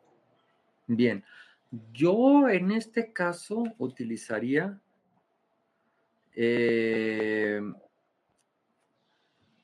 aquí te lo voy a mandar ahorita, este pronunciamiento que dice Caín, que significa árbol de la vida. También significa semilla divina. Somos eso, somos una semilla divina puesta aquí en esta tierra para ver si nos desarrollamos, para ver si damos frutos, para como el árbol, ¿no? Es un árbol pues da frutos, bueno, tomando en cuenta, ¿no? Ahora entendemos, ahora entendemos lo que le dice Dios a Adán. De todo árbol puedes comer, que todos son árboles efiróticos de la vida, menos ese. ¿Y ese por qué no? Porque tiene un tipo de conciencia dual. Y cuando tienes conciencia dual, no puedes estar en el uno, porque tienes una conciencia dual. Necesariamente estás en el dos. Estás en el dos y entonces el dos es separación. Claro. por eso no te voy a correr, te voy a reubicar. Para que entiendas. Para que entiendas, donde te corresponde. ¿Sí? Entonces es muy interesante ¿eh? la, manera, la, la, presentación, ¿no? Este, de, de, cómo la escritura, la Torah, nos revela un chorro de secretos, pero denso. Cuando lo sabemos ver así, pues. ¿sí? De lo contrario, el árbol de la vida queda como que y, un detalle muy interesante que no quiero dejar pasar. Hay que estudiar el árbol de la vida en su esencia. ¿A qué me refiero? Imagínate que, no sé, ¿no? Anuncio, voy a hacer anuncio, que voy, a, voy al cine, voy al cine. Y entonces, este, en los cines, pues ahora ya venden comida y todo este rollo. Y llego, llego por un baguette. ¿no? Y a mí mi, mi, baguette favorito en el cine es el, el, el, el, español. Y se considera un baguette de calidad, ¿no? Un baguette premium. ¿Por qué? Porque lleva jamón serrano. Entonces, ok. Y ustedes saben, el, el, jamón serrano tiene un cierto sabor específico. ¿Ok? no es como comprar ni jamón de pavo ni jamón de cerdo. Es, es más salado, tiene un saborcito. Ok, bueno. Entonces, cuando yo le pido este, este baguette a la muchacha, me dice, tenemos dos tipos de pan. A ver, tenemos integral, tenemos blanco y, el de 10 granos, ¿no? Ok, dámelo integral, va. Me dice, ¿quiere que le ponga queso a su baguette? Tengo queso Gouda, tengo queso manchego, tengo queso de este y de la Chihuahua y la, ponle manchego. Va. Ahí estoy rompiendo las reglas de lo que sería algo que llamamos español. No, en absoluto. En España se les llaman tapas, ¿sí? Y es pan, queso y carnes frías. ¿Y qué va a pasar? No hay ningún problema. Tengo una esencia de un sabor específico. Y si yo le doy una mordida a ese pan, a ese baguette, sabe a jamón serrano. El problema es cuando lo empiezo a llenar de katsup, de mayonesa, de mostaza, pero machín. Si le doy una mordida sabe igual, ya no sabe igual, está diluido. De hecho, ya no me sabe el jamón serrano, se mató la esencia. Ese es uno de los problemas actuales con el estudio del árbol de la vida. Está lleno y lleno y lleno y lleno de cuantas cosas y no te enfocas en el estudio de lo que es la céfira en sí. ¿Estamos entendiendo? Y entonces, ¿qué es lo que tenemos? Imágenes hoy del árbol de la vida lleno de ángeles, arcángeles, planetas, signos zodiacales, tas, tas, tas. todo eso históricamente fue puesto posteriormente. El árbol de la vida original no tenía absolutamente nada, no más que los nombres ocultos en cada una de las céfiras. No contaba con nada, nada. Era una enseñanza sencilla. ¿Cuándo fue puesto esto? Históricamente, lo que se sabe, cuando el pueblo judío fue agarrado, tomado y llevado a Babilonia, donde ya hubo influencia de el tipo de cultura babilónico, especialmente con la guerra contra Nabucodonosor. Ahí es cuando empezó a meterse este tipo de información que pertenece más a la parte persa. La gente, la gente piensa que el árbol de la vida nació así. No, no nació así. nada más quería aclarar este punto. ¿Qué te parecería si hacemos una imitación con esta palabra que tú sugieres que se llama Etzkaim? Etzkaim. Sí, se escribe Chaim, pero en realidad se pronuncia como K. Caim. ¿Sí? Entonces, va. ¿Qué vamos a hacer? Pues vamos a visualizar el árbol de la vida en nosotros. ¿sí? Si gustan, miren, hay, otro, te lo escribo ahorita. ¿Y lo pongo junto? ¿Quieres? Mm, te voy a dar la mm. opción.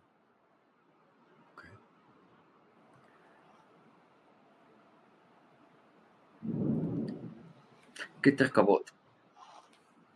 Keter significa corona de gloria. Y corona de gloria hace referencia a nada más visualizar, porque a lo mejor para algunos puede ser muy complejo ver todo el árbol de la vida.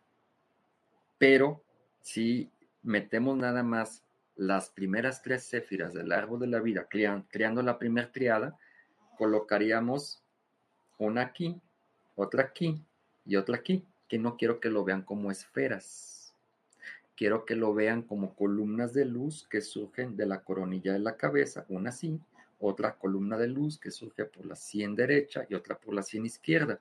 Les recuerda quizás, obvio, algunos lo están pensando, a ciertas imágenes de la iconografía católica y especialmente de la iglesia ortodoxa griega y rusa, donde regularmente pintan a un Jesús y lo pintan como saliéndole estos. Y mucha gente piensa, ah, le está saliendo el aura. No, no es el aura. El reflejo de, ajá. Es, no es el aura, sino que está mostrando que ha alcanzado el estado de la conciencia mesiánica, el estado de la conciencia crística, el estado de la conciencia superior. Y me gusta más este nombre, Keter Kabot.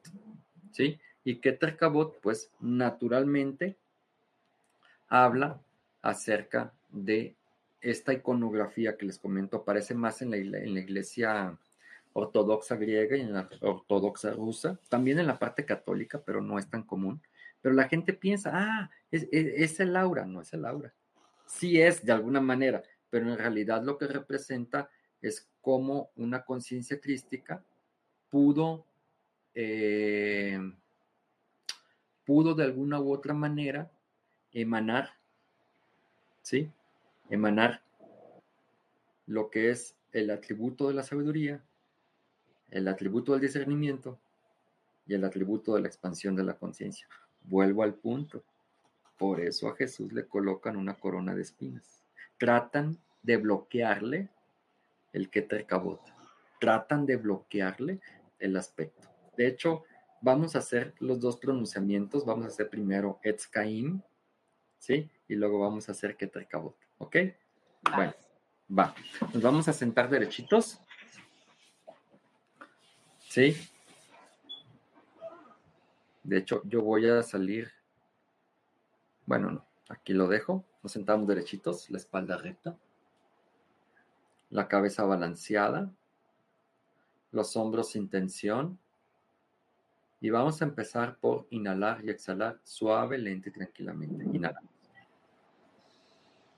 y exhalamos. Inhalamos.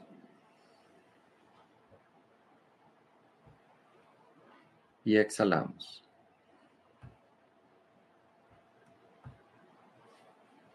Inhalamos. Y exhalamos. Inhalamos. Y exhalamos. Cerramos nuestros ojos. Y empezamos por visualizarnos a nosotros mismos tal y como nos conocemos. Nos vemos a nosotros mismos. Nos podemos ubicar, si gustan, en el espacio, como si estuviésemos flotando en el espacio. Y visualizamos cómo colocamos en nuestro cuerpo el árbol de la vida. Colocamos Keter, Hokma y Vina en Keter en la cabeza, Y Vina, 100 izquierda y 100 derecha. Geset y Gibura en los hombros. Tiferet en el pecho a la altura del corazón. Hot y Netzak en las caderas respectivamente. Yesot en el área genital.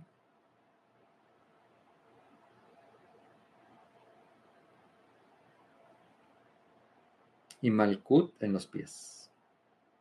Podemos visualizarlo como esferas o como brillos que surgen en estas posiciones que he mencionado.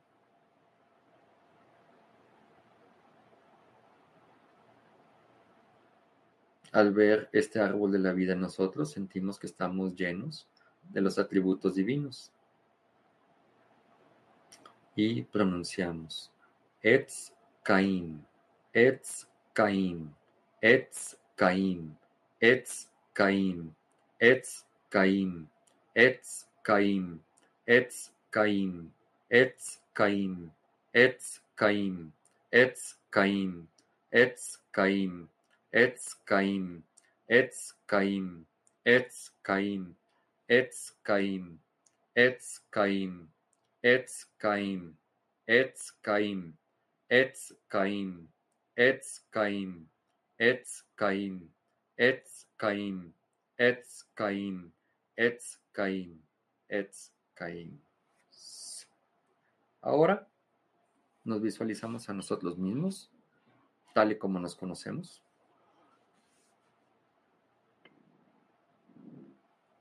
Visualizamos cómo nuestro cuerpo empieza a convertirse en un cuerpo de luz. Todos nosotros nos vemos en un cuerpo de luz blanco, recordando que este cuerpo de luz es nuestra verdadera imagen y nuestra verdadera identidad. Este es el cuerpo de luz que no tiene edad, es de todas las edades. No tiene tiempo, es de todos los tiempos. No tiene posición social, no tiene estrato social. No tiene profesión. No tiene limitaciones físicas, comunicativas, emocionales o mentales. Meramente es la luz divina en nosotros. Ahora visualizamos cómo por la coronilla de la cabeza surge una columna de luz dorada.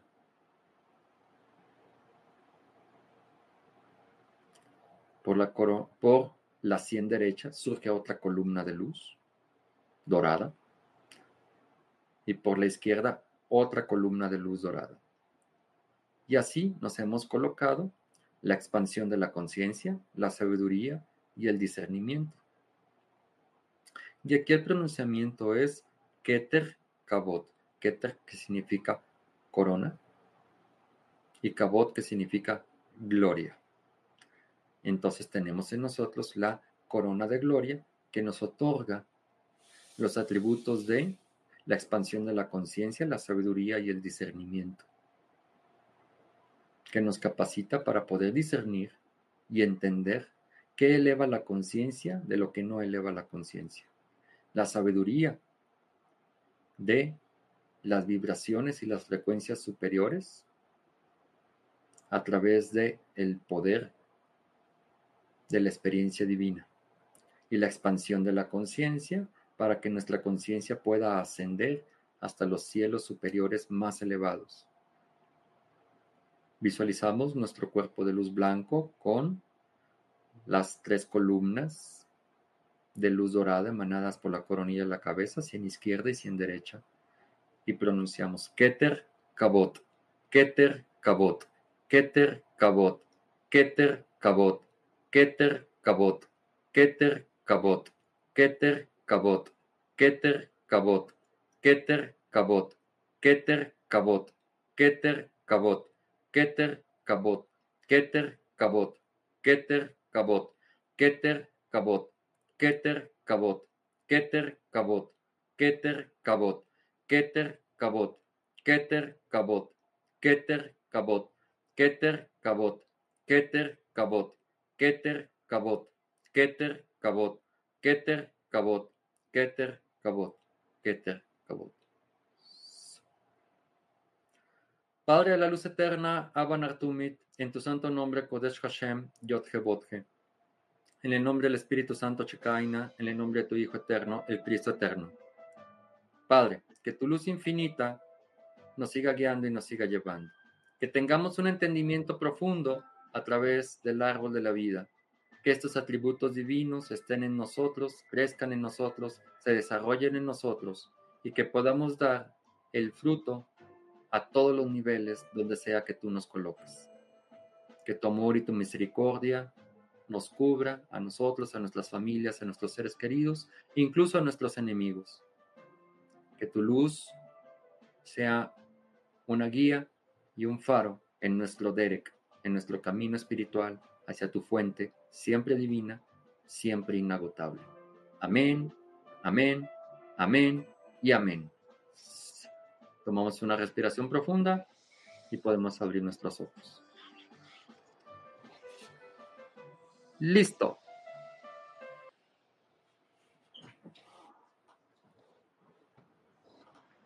Gracias. Gracias, muchas gracias. Y me, me, salió un segundo porque se fue la luz, ni modo. No, pero... no os preocupéis, aquí nos encargamos. Gracias. Trataba de entrar de, de nueva cuenta, pero pues en eso volvió a la luz y ya pude. Te agradezco enormemente eh, todas tus explicaciones, siempre son vastas y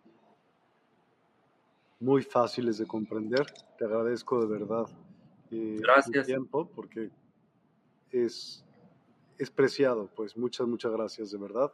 Gracias. Y me gustaría que dieras tus datos para aquellas personas que quieren contactarte y nos escuchan y no los ven, porque los he puesto eh, durante todo el programa en diferentes ocasiones.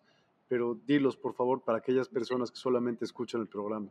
Ok, este, mi número telefónico es con 52. Bien. 33 1340 7611. Mi correo electrónico es muy sencillo, rigoberto godoy arroba yahoo.com.mx y mi Facebook es Rigoberto Godoy Mens Nova. Ahí lo tienen.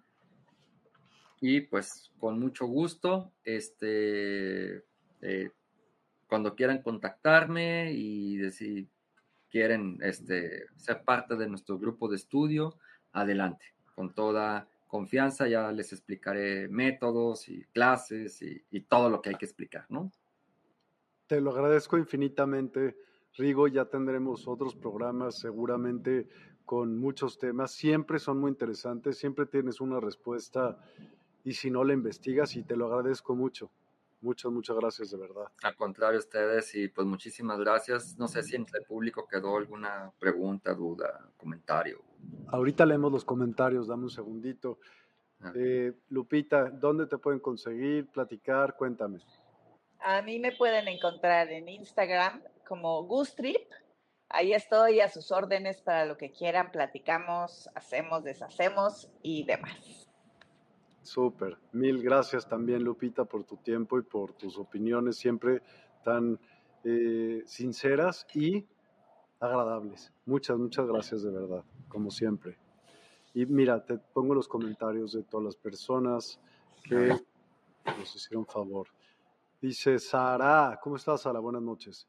Puedes actuar con conciencia sin que leas tanto y no ser ignorante, pero debemos tener hemos para aceptar nuestra calidad humana y saber que nos equivocamos y que en algunas cosas quizá no seamos perfectos y no tenemos paz en nuestros corazones. Y es correcto. Betty Gareda, gracias, interesante tema. Angie Santos, gracias, gracias, gracias. Socorro Rivera Carriera, gracias, gracias, gracias. Gracias, gracias, gracias, Sabe del Paraíso. Rigoberto Guerrero, gracias. Gracias, supongo. Tito Ramos, honor y gratitud. Buenísima la meditación. Gracias, gracias, infinitas gracias. Saludos desde Houston, Texas. Saludos. Ana Luz Rivera Villa, muchas gracias, maestro. Gracias, Ana. Norma Villarreal, infinitas gracias, gracias, gracias. Dios los bendice y este programa fue genial y con muchas risas y con mucho aprendizaje. Infinitas gracias. Gracias. Doris Méndez, gracias, gracias, gracias y bonita noche para todos.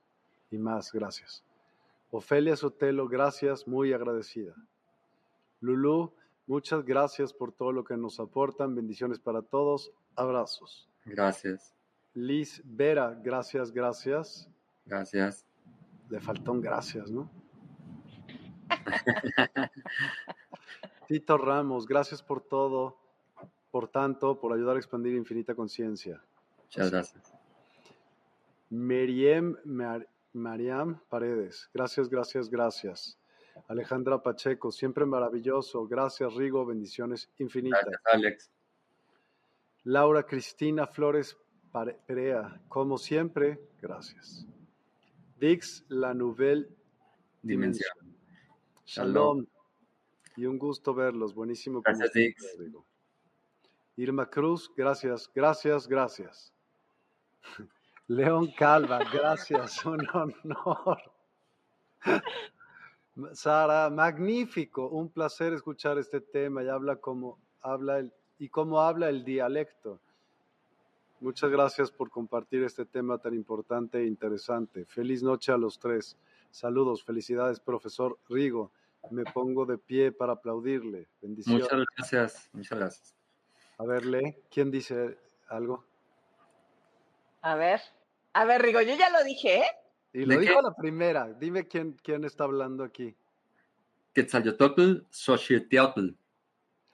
Quetzalcoatl, Xochiteotl. Ok. Casi. Gracias por toda la información y meditación. Casi lo logra Quetzal. A la primera también. León, León Calva, gracias, un honor. Tito Ramos, gracias. Gracias. ¿Qué más es eso? ¿El corazón negro qué es? Nada, un corazón. Gracias. Patti Ibarrán, gracias, muy interesante. A ti. Marta Elena Montealvo Martínez, muy interesante. Marta. Gracias. Liz Vera, no sé por qué, pero ya esto lo había soñado. Saludos de Venezuela, gracias y bendiciones. Saludos hasta Venezuela. Saludos, Liz. Gracias, gracias, gracias, Jesús Carrión. Me, María Luz Godínez Gómez, excelente, bendiciones, maestro Rigo. Gracias. Quetzalcóatl, Xochiteotl. Casi. Xochiteotl. Pero te vamos a hablar con cariño y te vamos a decir Quetzal. Quetzal es bueno, si no. Claro. Sí, ayuda. Eh, Tito Ramos. Buen inicio de semana. Para todos. Igualmente. Gracias, gracias, gracias. Lore Arri Salsa. Buenas noches. Nunca me había gustado cómo interpretan ese tema y hoy entendí otras cosas. Gracias por compartir. Bendiciones. Lore. Bueno. Meki, Maki, perdón, Castillo. Gracias por compartir. Bendiciones infinitas en luz y amor. Gracias. Pues gracias a todos, de verdad. Gracias, Rigo. Gracias, Lupita. Nos vemos el día de mañana. Mañana tenemos el programa por Instagram solamente a las 5 y en la noche también. Les va a gustar. En la tarde tenemos una cosa que se llama autosanación. Ese es el tema, pues. Y en la noche está increíble. Clase de clarividencia. Quien quiera tener clarividencia, mañana nos vemos. No sean tanto dicen, vengan mañana. Yo creo que les va a, A ver si es cierto. muchísimo. Exactamente. Yo Bueno, creo que les muchas va a parecer gracias. increíble. Muchísimas gracias a todos, de verdad. Gracias, Rigo. Gracias, Lupita. Mario, gracias, a Gracias. ustedes, gracias por la invitación y nos estamos viendo pronto, espero. Sin duda. alguna. Hasta luego. Gracias. Hasta luego. Buenas Bye, noches. bye. Buenas noches.